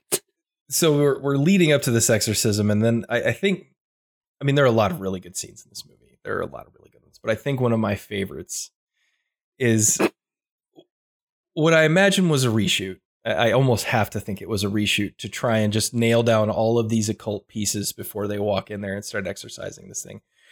But they just pull over his Jeep Cherokee XJ in the middle of the road. and then Mark just gets his little like exorcism bag out and tosses it on the hood and he's just going through all of the things that he has. I've got the holy water. I've got the and Ted Levine is just is just pacing on the other side of the vehicle back and forth at this just incredible pace and he's just like yeah yeah holy water i got it you know it's just It's amazing. so off the cuff it's so great because he's like yeah yeah i got it he's like taking his coat off and throwing it in the back seat of the car he's like oh god like those two should have been the star of the other two Mangler movies, and then they probably would have been watchable. then they would have been okay. So I mean, we're coming to a head because um, Gartley and Lin Su, in order to renew the prophecy with the Mangler, have decided to sacrifice his niece Sherry. She's going to be the newest virginal sacrifice, which I guess is implying that that lady's supposed to be sixteen. Uh, yeah, she's this thirty-year-old obviously thirty-seven. supposed to be sixteen. Sure, sure. Yeah, definitely. She Believe looks that. sixteen. Um, I'm sixteen. and so they're uh, me too Yep, Me we all are. yes pay no attention to this gray land. We're all whatever age the script says we are. And so they're they're getting ready to sacrifice her they've just put her on the mangler and the mangler has awoken to accept the new sacrifice and and they they interrupt and and sort of savor. her linsu is killed uh gartley is is you know sort of i mean he is just kind of hobbling around so i mean yeah, like a he's not bit much of a that, but- threat. No, and and I kind of like that. I like that the the sort of main villain is the laundry machine. Like the none of the humans are really that threatening. And it becomes And- even more of a threat Yeah, yeah, it does. We're we're we're getting there.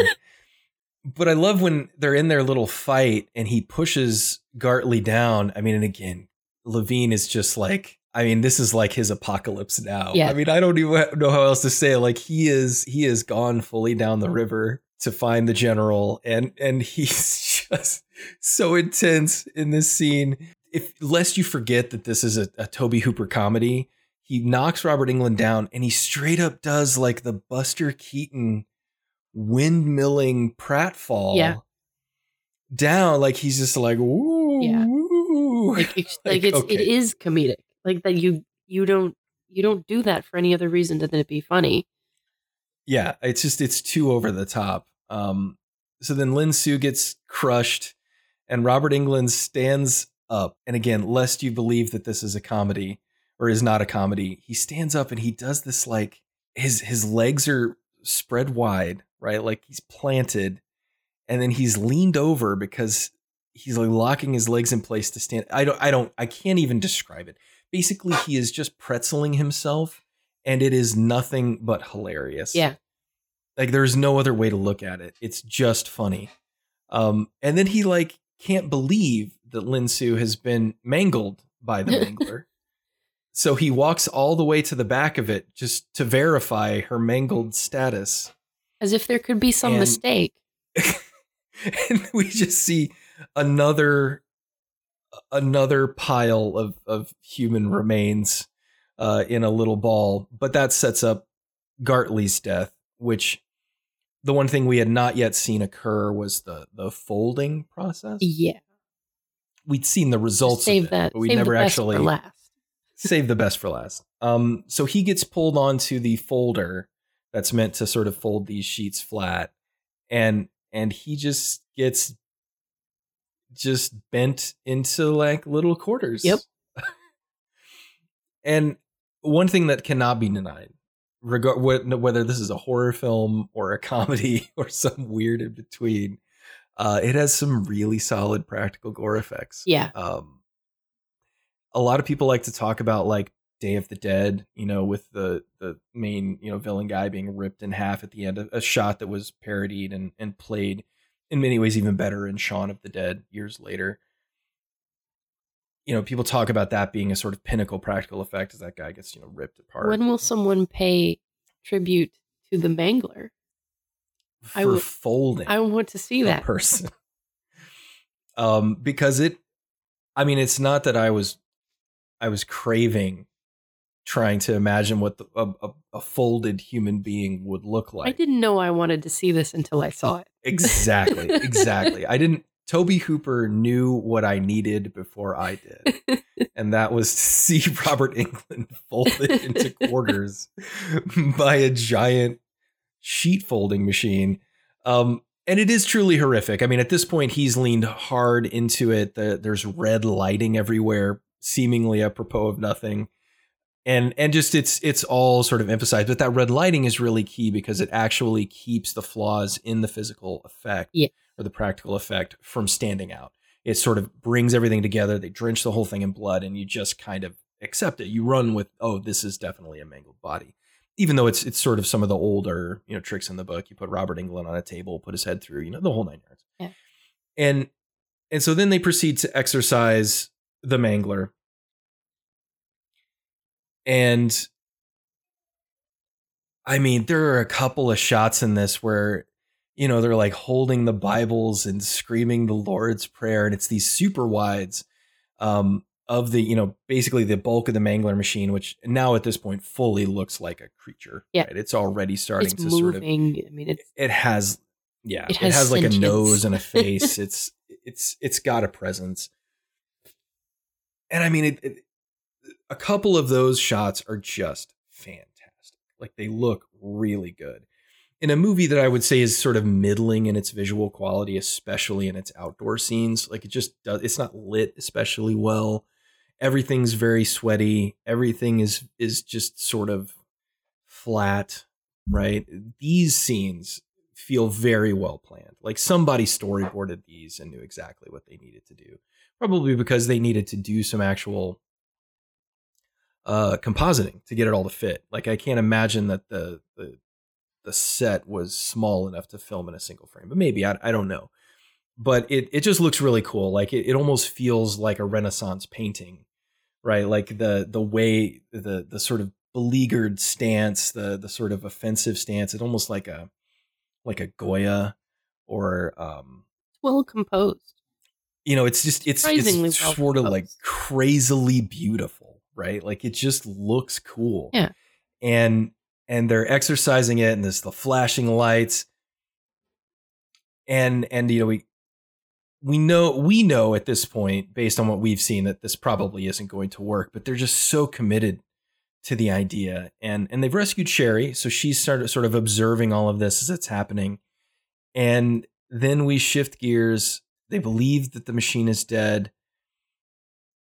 Um, Mark looks at the antacids, realizes that they have Nightshade, and that everything that they've done ain't ain't done shit, and and that in fact they probably just made it worse.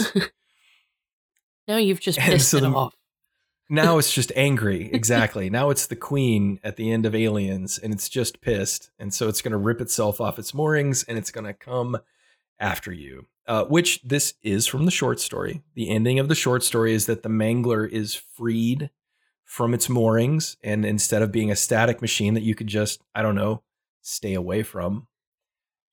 Because it seems like it would be difficult to mangle you if you just weren't close by. Yeah, if you just shut down the laundry place, then it wouldn't be able to mangle people anymore. It would it would have it would severely inhibit its mangling. But the mangler already thought of that. It did. You know, Stephen King, in all of his brilliance, was like, "Well, what if the Mangler could could go? what if it could move?"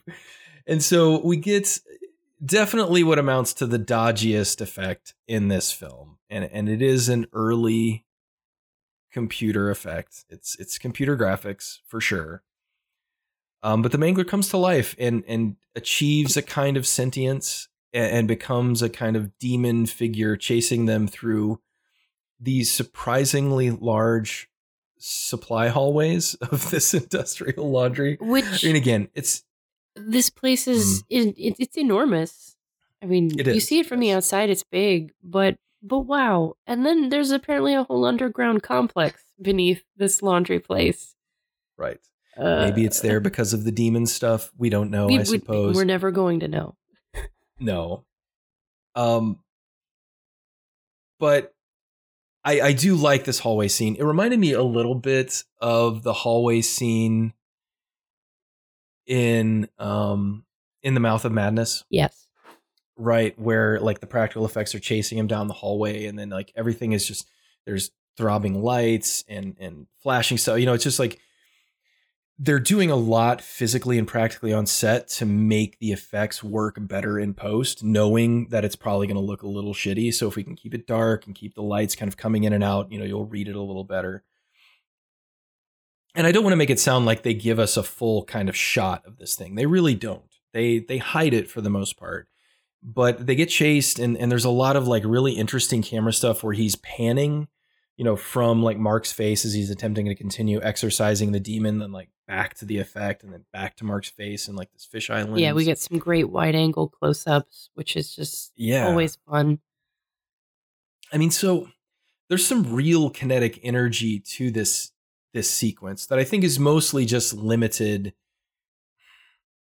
It's mostly just limited by technology. Yeah. Like, it really is. Like this is this is mid 1990s cheap special effects, and there's just not a lot that you can do about that, especially now. You know, in retrospect. So they're getting chased. Uh, Mark is killed. Unfortunately, uh, he is Just- attempting to hurt. stand the demon down that really hurt. and and then they just rip him in half. The the mangler just grabs his chest and rips him in half. And um, again, great practical effect. He's like laying on the ground screaming at Ted Levine, and Who is acting appropriately insane in response, just beside himself with grief and terror. It's great. he it is um and they end up again in this like pit like this circular like staired pit going all the way down and he is just i don't know man he is just like selling it they end up like jumping down into some water and he is just screaming and wailing I, I really appreciate this because I do think modern horror, one of the, the things that it gets wrong a lot of the times is the level of terror that Yeah. you would be experiencing are not afraid in enough. this kind of situation. I mean, and I'm not talking about like Scream Queen type stuff where it's just, you know, the girl who is screaming because the terrible thing is happening. Like the the legitimate, like on your face, in your expression, your entire body's consumed with terror. And I think that Levine is selling that here. And and I think that it amps up what little tension the film is able to generate at this point. And unfortunately, given a lot of the other things that have happened, there's there's still not a ton of tension in this scene. But what it does do is sort of take that tension, and because you see your lead, because you see Ted Levine in such a state, I think it does sort of keep things at a nice level to sort of carry through to the end. Um, Sherry attempts to sacrifice herself. She runs back to the machine and she's like, "Just let me kill myself. If I if it takes me, it'll stop or something." And she puts her hand in, and it gets kind of messed up. Yeah, it takes one of her fingers, I guess. right. And so then we flash to the hospital at the end. Sherry is is in care. Levine's waiting to, you know, get status. And then we see the doctor who we'd seen earlier sort of tending to one of the other patients. He's also missing a finger. And so Levine kind of puts it together that he this doctor too is It's everyone. It's everyone in the town. Everyone in the town has paid their little piece to get their success, right? And how much you're willing to pay determines how much success you're willing to get. So I guess a finger gets you to be a, a A doctor. decently successful doctor. Instead of going to medical Right. school, you just give up a finger. just give up a Not finger and everything's good. You learn all about human anatomy in a very real way. It's it's You very make effective. decent money.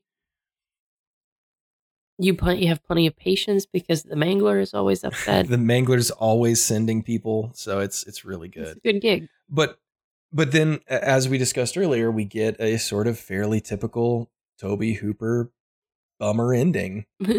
Um, but I do want to point out one thing. So Ad Levine, as Levine is leaving the hospital. Oh, oh, the other thing I had this written down in my notes and I forgot. I love because this film again shot for very little. I'm guessing, so they're shooting wherever they can, and to establish location. Someone in the production decided that all that what they would need to do is have an array of white signs with black text on them that they can post onto buildings that do not fit the building that they're trying to make us believe Yeah. it is. So the entrance that Ted Levine walks out of that is definitely not a hospital. To make sure that you remember that it's a hospital, they just put this big white sign next to the door that says Visiting hours.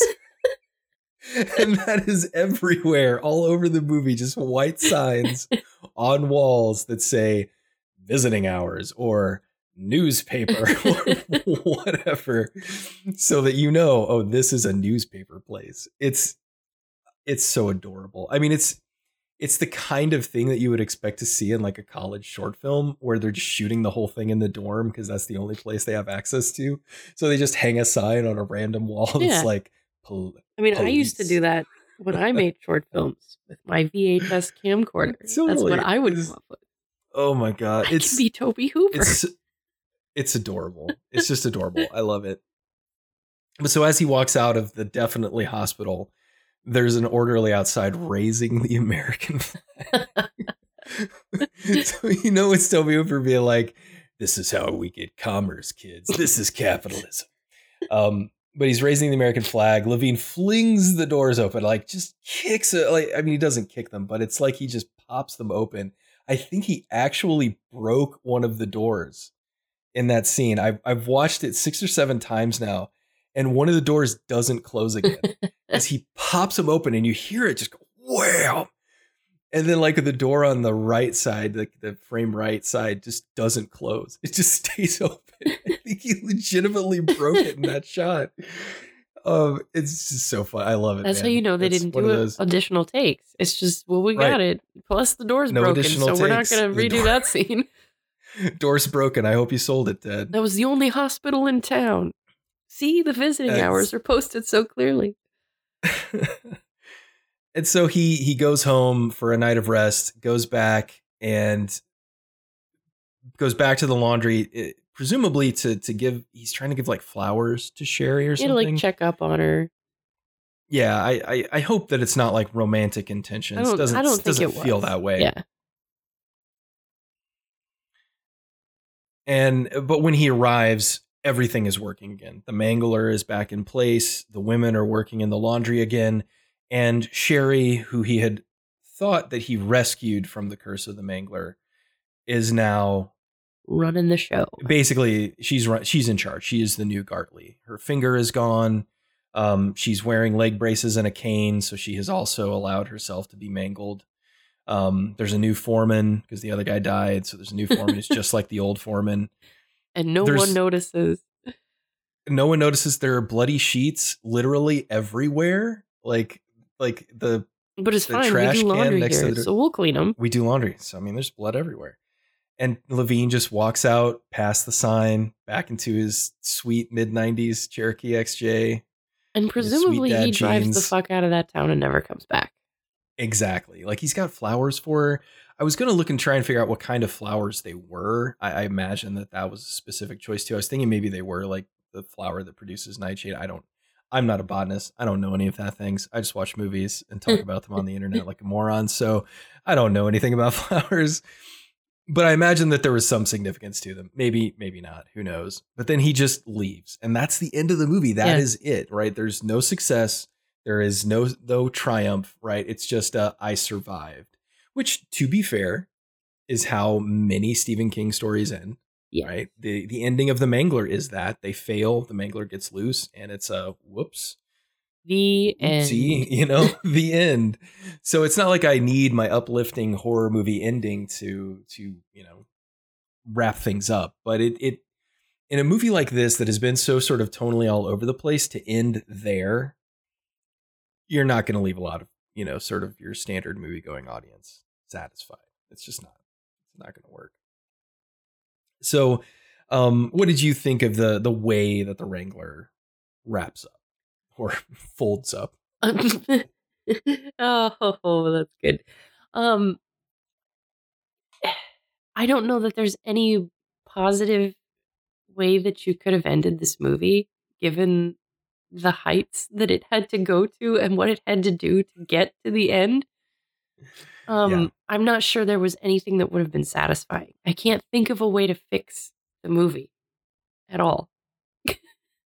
like, how would you end this? the Killer Laundry Machine movie. Yeah, um it's the premise is so outrageous. Yeah. Right. And and even for early Stephen King it's outrageous. Again, it's it's typical of King. So you can't say, "Oh, it's just so far gone." It's like, no, I mean, murderous cars, murderous semi trucks. I mean, like What we've if seen this in Stephen? King's what if anything mechanical in the world wasn't to be trusted right like just you know i mean i mean in, to a certain extent like a lot of modern movies prey upon what technologies could kill us right Yeah. um They just could your laptop kill you can your cell phone kill you can your garbage often so disposal kill you you know and so right so ridiculous. And yeah it's just it's it's a story that even if everything had gone well and it was the best made movie in the world You would i still don't sit know back and be like, could, "What the fuck was that? what is what happened here what is?" And it's just- and and i you know at the end of the day i mean at this point we're you know tobe hooper's plus 20 plus years into his career at this point it's not like the guy doesn't know how to make a movie i mean if you read some of the reviews from the time that people accused him of like does tobe hooper even know how to make a movie anymore? And i'm like no he does. Right? So i i think again in in this in my mind tobe hooper at this point in his career 1995 he's like people don't get me. They don't understand what i'm trying to do. They don't really get the way that I the things that I find funny or the things that I find scary, they don't really get them. So I'm just going to do what I want. I'm going to do what makes me happy. Like I this is Yeah. kind of a film that feels like that. Like I'm just going to do what I think is right. And and this may be the last time that he was really able to do that because after this he doesn't have much. Like he doesn't really do much after uh The Mangler. I mean, he's got some television movies. He obviously does some uh, producing stuff. He directs a updated version of the Toolbox Murders in 2004, which you know is Toolbox Murders is like classic exploitation film.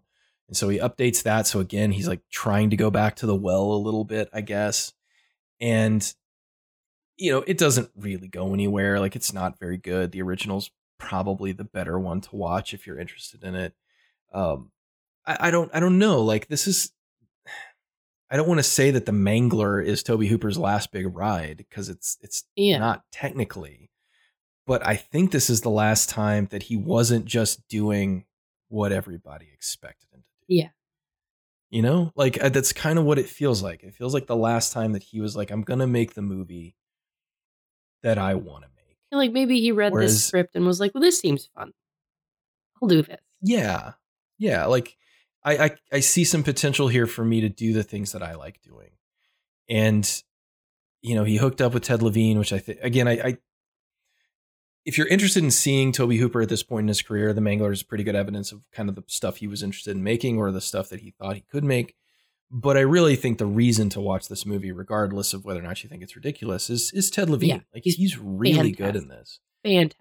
I mean, it's rare that you know. I mean, it's it's a pretty well known fact that as an actor, your performance is really in the hands of your director. You have to trust your director to take these teeny little pieces that you're giving them in these various scenes and then assemble it into like a coherent whole. Like that's the challenge. And oftentimes, when a, when an actor looks bad in a movie, yes, I mean it could be a result of their their own failure, right? You know, if you're watching like the Hannah Montana movie and you think that you know the acting sucks well sure Yeah.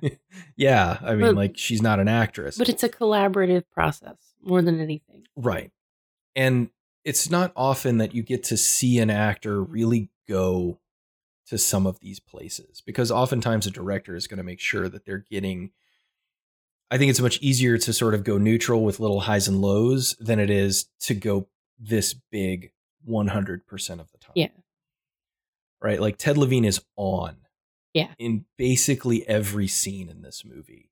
And that just doesn't happen that often. It really right? At doesn't. least not in my experience. Um, you know, it just you don't generally see a director let an actor go this big consistently, right? You'll see it in bursts, or you'll see it when like something ekes its way through and that doesn't get caught, and then that's the only take they've got or something.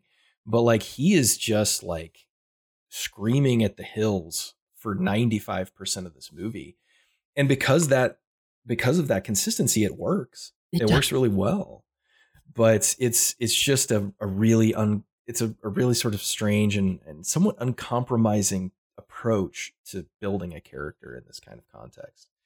So I mean, really, for me, the reasons to watch it, reason to watch it is Levine Same. but it does have if you are a horror you know genre fan there are some other things i mean obviously robert englund you know if you want to see him who honestly unfortunately has not done a ton of work outside of the nightmare on elm street movies He sticks Host. to these kind of over the top horror characters that are not that far in in tone from Freddy Krueger. yeah i mean it's it's a comfortable space for him he has certainly done more i mean he would do wishmaster right after this um you know urban legends obviously he comes back to it for freddy versus jason but i mean a lot of his career i mean especially the back half of his career i mean we're talking like zombie strippers and Yeah. Strippers versus werewolf like Something you know with we just strippers. yeah i mean like this is the kind of stuff that he can get and he can do and and i mean i am not against any actor going out and getting their payday right like if if that's how he can live a comfortable life that he wants to live and support his family and put his kids through college or whatever like do it man like i'm Yeah. not going to disrespect you but you know if if you just want to see him in a role that is Freddy adjacent but not Freddy you know this is something you know and it was certainly at the start of when his career was finally able to you know begin to fully break away from Nightmare on Elm Street. Although he had done small things, uh, I guess he ended up doing. I think they met, or I would assume that they met on um, Tobe Hooper's Night Terrors. Yeah. Um, because Robert Englund he had like a dual role in that Yeah. one, and um, I, I think that's also because Daniel Matmor wrote that one. So I think that's where um, I think that's where he brought him in, and then he actually had him come in and act for the Mangler because Night Terrors was like 93, I think. And uh, it has been decades since I have seen Night Terrors. And it's it's just um it's you know, it's got a little Stephen King to it, I guess, if I remember right. You know, it's but it's it's another sort of lesser Tobe Hooper post poltergeist kind of thing. Yeah. Um there's like a there's like a it's supposed to be related to the Marquis de Sade. Like there's like Yeah. It's you know, it's stuff. another Like, over the top thing. Yeah, I mean, you know, a lot of folding Uh. going on. but you know, it's it's just one of those things. But I think that's you know the relationships that he built on that film, the sort of tone that they were going for. Mangler sort of organically grew out of that, but I think of the of a lot of his output of the the you know '90s, I think the Mangler is is one of the most watchable. Yeah. right. That's not me saying much, Yeah, but no. it is watchable. We're not saying this is a great Um, movie. We're just saying it's a watchable movie. Like you could get through it's a this. watchable movie and and if you really are interested in seeing i don't want to call it a decline because i really don't think that tobe hooper ever declined as a director i think people just became less willing to engage with the movies that he wanted to make and the vision that he had for things It seems like this Um, is a, a movie that represents his his refusal to join the crowd. Like he just won't. Right. He just wouldn't. Like he just would not kowtow. Um, you know, and I think a similar thing was going on with John Carpenter. Yeah. but Carpenter eventually came to it as a I'm just bored with making films. Like, I just don't enjoy it anymore. And maybe it was part of that Hollywood trap, right? Because he too became sort of stuck in making a particular kind of film over and over and over again. But I, you know, whereas Hooper, I think just he, I, I think he just went dark about it and was like, "Screw it, you know, I'll do whatever I've got to do to keep my SAG card, my uh, you know, Directors Guild of America card, my DGA card." It's it's And- honestly really impressive when you can be That's it. more nihilistic than John Carpenter. I know, right? You Like can be a it's, it's this weird scale. like because John Carpenter doesn't care about anything No. except basketball and weed and like Halo. And Halo. He's re- Halo Infinite is really good according to John Carpenter. You guys like he is very into Halo Infinite, but but like you know like John Carpenter has always been like that bastion of like I don't give a crap. But then you got Tobe Hooper over here being like I don't give a crap, and I set that crap on fire. right? Like,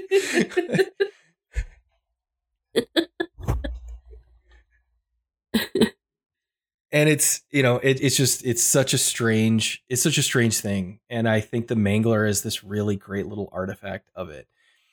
And the other piece of it why i think watching movies like this is important even if they're not great or good in in the traditional sense is that we are reaching a point as a film industry where films like this are are just not made. Yeah. like they just don't exist like uh, horror has always been a place where small films can survive and thrive which is great. But i mean can you think of another you know sort of popular horror director at the moment who has let's say fallen from grace whatever you want to define that as you know making a movie like this or being given the chance to even make a movie like this that's that's a little bit off center and strange i i just don't see it happening no. uh, you know, I guess M Night Shyamalan has done it a little bit, like where he's kind of hit that career low he and, does he's made his little small boomer's movies. that lack of self awareness. Definitely has the lack of self awareness for sure. Um, you know, it, but it's he might be the only person that's been given the chance to continue kind of making these smaller, stranger. You know, really, what M Night has done is is he's just he's just making Twilight Zone episodes now. Like that's all he's doing. He's just his movies are Twilight Zone episodes, and and I'm fine with that. I mean, if you do that format well, it's great. I mean, there's a reason why those show that show has persisted in culture for 60 years. But I, I just it doesn't seem like these are the kind of movies, the kind of projects that you would ever be able to get off the ground No. in that case. No. And and that's sad to me because every once in a while you get something that has all of this merit underneath the the sort of overt badness of the thing, right? Yeah. And and I think that Mangler falls into that category for me really high. Like I will watch this movie again. Uh, I will, I legitimately enjoyed. Well, I mean, I'm just, just as we've been recording, I've had it running, and I'm just thinking, like, man, this is a fun movie. this is a good It's- time. It is. It's just not. It doesn't make sense that a movie that's this kind of dark and violent would be this fun, but it it is. It's just crazy. Um, I I rolled back because as we were talking earlier, I wanted to watch the. Uh, you know, I've had it running too, but I wanted to rewatch the refrigerator scene as we were talking. And I mean, there's just so many interesting setups and shots. Like there's almost this um I I, I don't know I don't know why I keep thinking of classical paintings while I'm watching this Tobe Hooper movie, but I do. Like there's the that famous that famous um uh painting of Jesus at the money changer tables, right? Where he's like casting them away, right? They're like trying to like appeal to him and he's just like, "Oh, no." And like as all these like adults are coming to Ted Levine for support, like tell us what happened. And he's he's doing the same thing where he's like trying to walk away from him. He's like, no. And he's just pushing them away and they're all like, and they're reaching for him and clawing for him. And I'm like, it's like Renaissance art. Yeah. Like, what is happening? And and that's the thing I think that is engaging about Tobe Hooper is that at the end of the day, the guy was actually an incredible filmmaker. Yeah. Right. That's that's why I kept thinking about like this George Lucas thing. Because not that I think George Lucas is an incredible filmmaker. I don't. I think George Lucas is an incredible documentary filmmaker. He's good when people are talking and delivering lines directly into camera and then he's intercutting it with shots of planes. That's that's that's what he's good at. Yeah. But but for Tobe Hooper, who I mean, if you read interviews with the guy, like his knowledge of European film, especially in the 1970s and 80s, was unparalleled. Like the dude was a ravenous connoisseur of everything he could get his And hands that's on. that's why seeing the direction his career took was sad. Like it made me sad.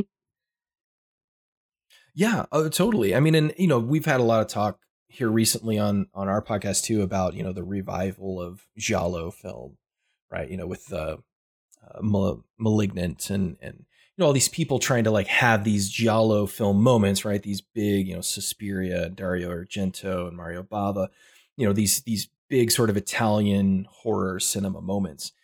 But this movie is drenched in that Yeah. shit. Like, I mean, the red lighting at the end is a hundred percent giallo, and Tobe Hooper's doing that shit in 1995, And not and not right?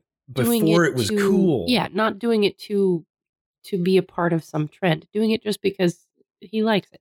He likes Yeah. making movies like this. Yeah, he's like, you know, I've seen Black, I've seen Black Sunday, or I guess Black Sunday. I've seen that Mario Bava movie. I've seen Suspiria. I've seen, you know, the other the other films in this genre. Like, and and he's just doing it, and it's again, I think Tobe Hooper, if his career had gone differently, if it had been easier to work with, if he had not gotten wrapped up with Golan and Globus, oh my god, in the eighties, I I really think that he could have he could have done some of the most important recontextualizing of B and European horror for American cinema. 20 years before we've gotten around to it because it, it's now just finally becoming a part of our sort of cultural understanding of what horror is Yeah. like just now and i really think he was pushing for those elements in the 80s right like let's make this stuff work and he just got pushback after pushback after pushback The to where world wasn't ready. they weren't ready. I mean, and and I, you know, again, I don't want to make Tobe Hooper like the Messiah, the the No. misunderstood Messiah But he of was, horror. was a great director and kind of wasted on the things that he was pushed into or or found himself Yeah. part of. yeah, I, I think wasted is a is a great way to describe it. Right, like he's he's still out there trucking along, trying to do what he's doing, but it's not. It's falling on deaf ears. Like nobody is paying attention, and the people who are paying attention are just angry because it's not what he gave them before. Which uh, we've talked about that extensively. That is just a problem with horror fans. Yeah. is like they just want what they've seen again with slight differences, so that it doesn't feel exactly the same. And you know, you've got somebody like Tobe Hooper that's like, I don't want to do that. I want to do something unique, and they're going to reject it. And I mean, I'm not trying to say that Texas Chainsaw Massacre 2 is a good movie. It's not. but it's the movie he wanted to make. Yeah. And it still has some elements about it that are really good. So I don't know. It's it's a, a weird case. The weird case of Tobe Hooper, right? Your your newest Hardy Boys mystery. Um but I, I think the Mangler, despite its flaws, its many flaws, is a really sort of fun, goofy horror watch with some great practical effects, legitimately good practical effects. A wonderful performance by Ted Levine, who we honestly, you know, has played. I mean, if you look at his character from Monk, uh, a comedic character for sure, but a fairly restrained one, and and one who I, I think, if you know him from that, seeing him in this is a nice counterpoint. This would definitely be Right, if- if you if you grew up watching him as as the police chief on Monk and really like enjoying his his back and forth with his you know goofy sub detective that works for him or whatever, like seeing him go to this place may be just a really enjoyable thing for you. Like just very fun to watch somebody go that hard. But I I think just those things alone, I, I think are well make the Mangler well worth somebody's attention. I agree. Now the sequels, you, you can skip those. Nope. Um, the Mangler Reborn is something. I I didn't watch the whole thing. I couldn't. I just couldn't. Uh, the second one, the Mangler Reborn, um, has Lance Henriksen in it. So if you're a Lance Henriksen fan, you may have seen that. It's from his "I'll do any horror movie for money" period, which I, think is still going on. Actually, I don't think that You have enough money. in Lance Henriksen's career. Um, which I we talked about this before we started, but I I guess it's disingenuous of us to be mad at Bruce Willis for his appear for two days on set and then have everything else be shot from behind with another bald actor and and be upset with that when really like Lance Henriksen got that game started in the 90s. Yeah, yeah. I mean, So plenty of like- actors I love You know. do that all the time, and Right. and It's more just, you know, to them. Right. If you're at the position in your career where you can command that kind of that kind of pay for that Not everybody has to be Daniel. Day Lewis. You know, not everybody. Right. Not everybody has to go and actually learn how to make shoes so that he can have one scene where he makes a shoe in a movie. but, but we've got guys like Daniel Day Lewis. Come back, Daniel Day Lewis. We need you. I'm going to go be a cobbler in Italy for a year so that in this one scene, in this one movie, I can successfully demonstrate what it looks like to make a shoe. Yeah. And, and that's where you go like, well, but Daniel, you know that we can just have like a scene of you at a work table from behind, and then we can just have another person's hands making the shoes. It's it's really not that bad. It's fairly fairly easy to do, actually. Um, but that's that's that's right. You can't truly be it unless you've lived it.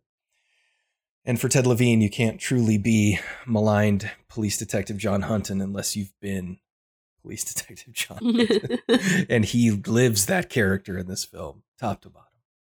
Um, so the Mangler, any final thoughts? Uh, I, I think based on our, rec- our our discussion here and and rewatching this a few times over the last couple of weeks to to prep, I I really like this movie. I shouldn't. There's Yeah. really a lot of a lot not a lot of objective reasons to say this is really good. Um, but I think as a horror fan, as a fan of the horror genre, I was completely unaware of this. Like I had zero context for it coming into it after your recommendation and watching it, I, I think it has a lot of fun merit to it and is well worth, you know, adding to your visual lexicon of horror if you if you want to. Um, or if it sounds even vaguely interesting, I think it's it's a pretty solid watch. Uh, I guess the difficulty at this point will be just getting a hold of a copy. Yeah, and I, and I I feel the same way. I we watched it. Well, we watched it because there is an actual mangler in our basement laundry room. There's a mangle downstairs, and in the Even process of telling me about it, this movie came up.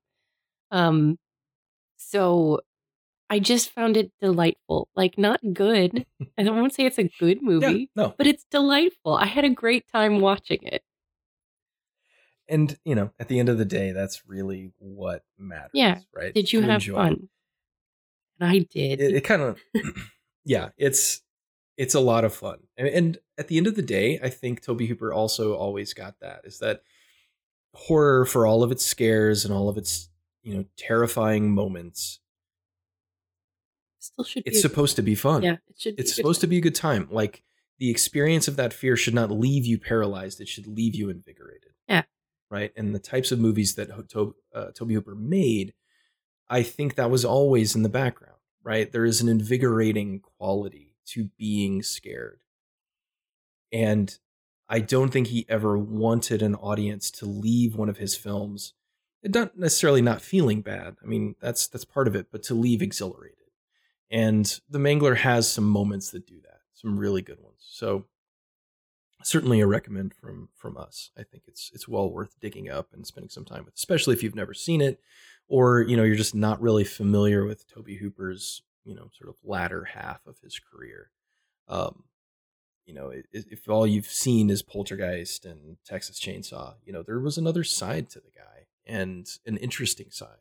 Um, I would throw Invaders from Mars in there too because I think that holds up fairly well. I watched that not too long ago, and it's I think it's gotten a couple of decent Blu-ray releases, uh, at least one. But uh, it's again, these are not good movies. Let me be clear: these are not good. Right? This is not like a overlooked gem. It's not a great movie but it's a movie that has some really interesting things running behind the scenes and some interesting stuff happening in performance that I think make it enough to to invest that 106 minutes yeah. to get through it and it's it's it's very good i agree all right well uh, i guess we will wrap up for this week so if anybody wants to find you on social media to share about their mangler in their own basement um, that they found when when their their you know grandma gave it to them as a wedding gift. Please, please um, tell me all of your Mima in the Mangler stories. Uh, I am Mangler, I am Mima Mangler. I am on Twitter at Baskinator.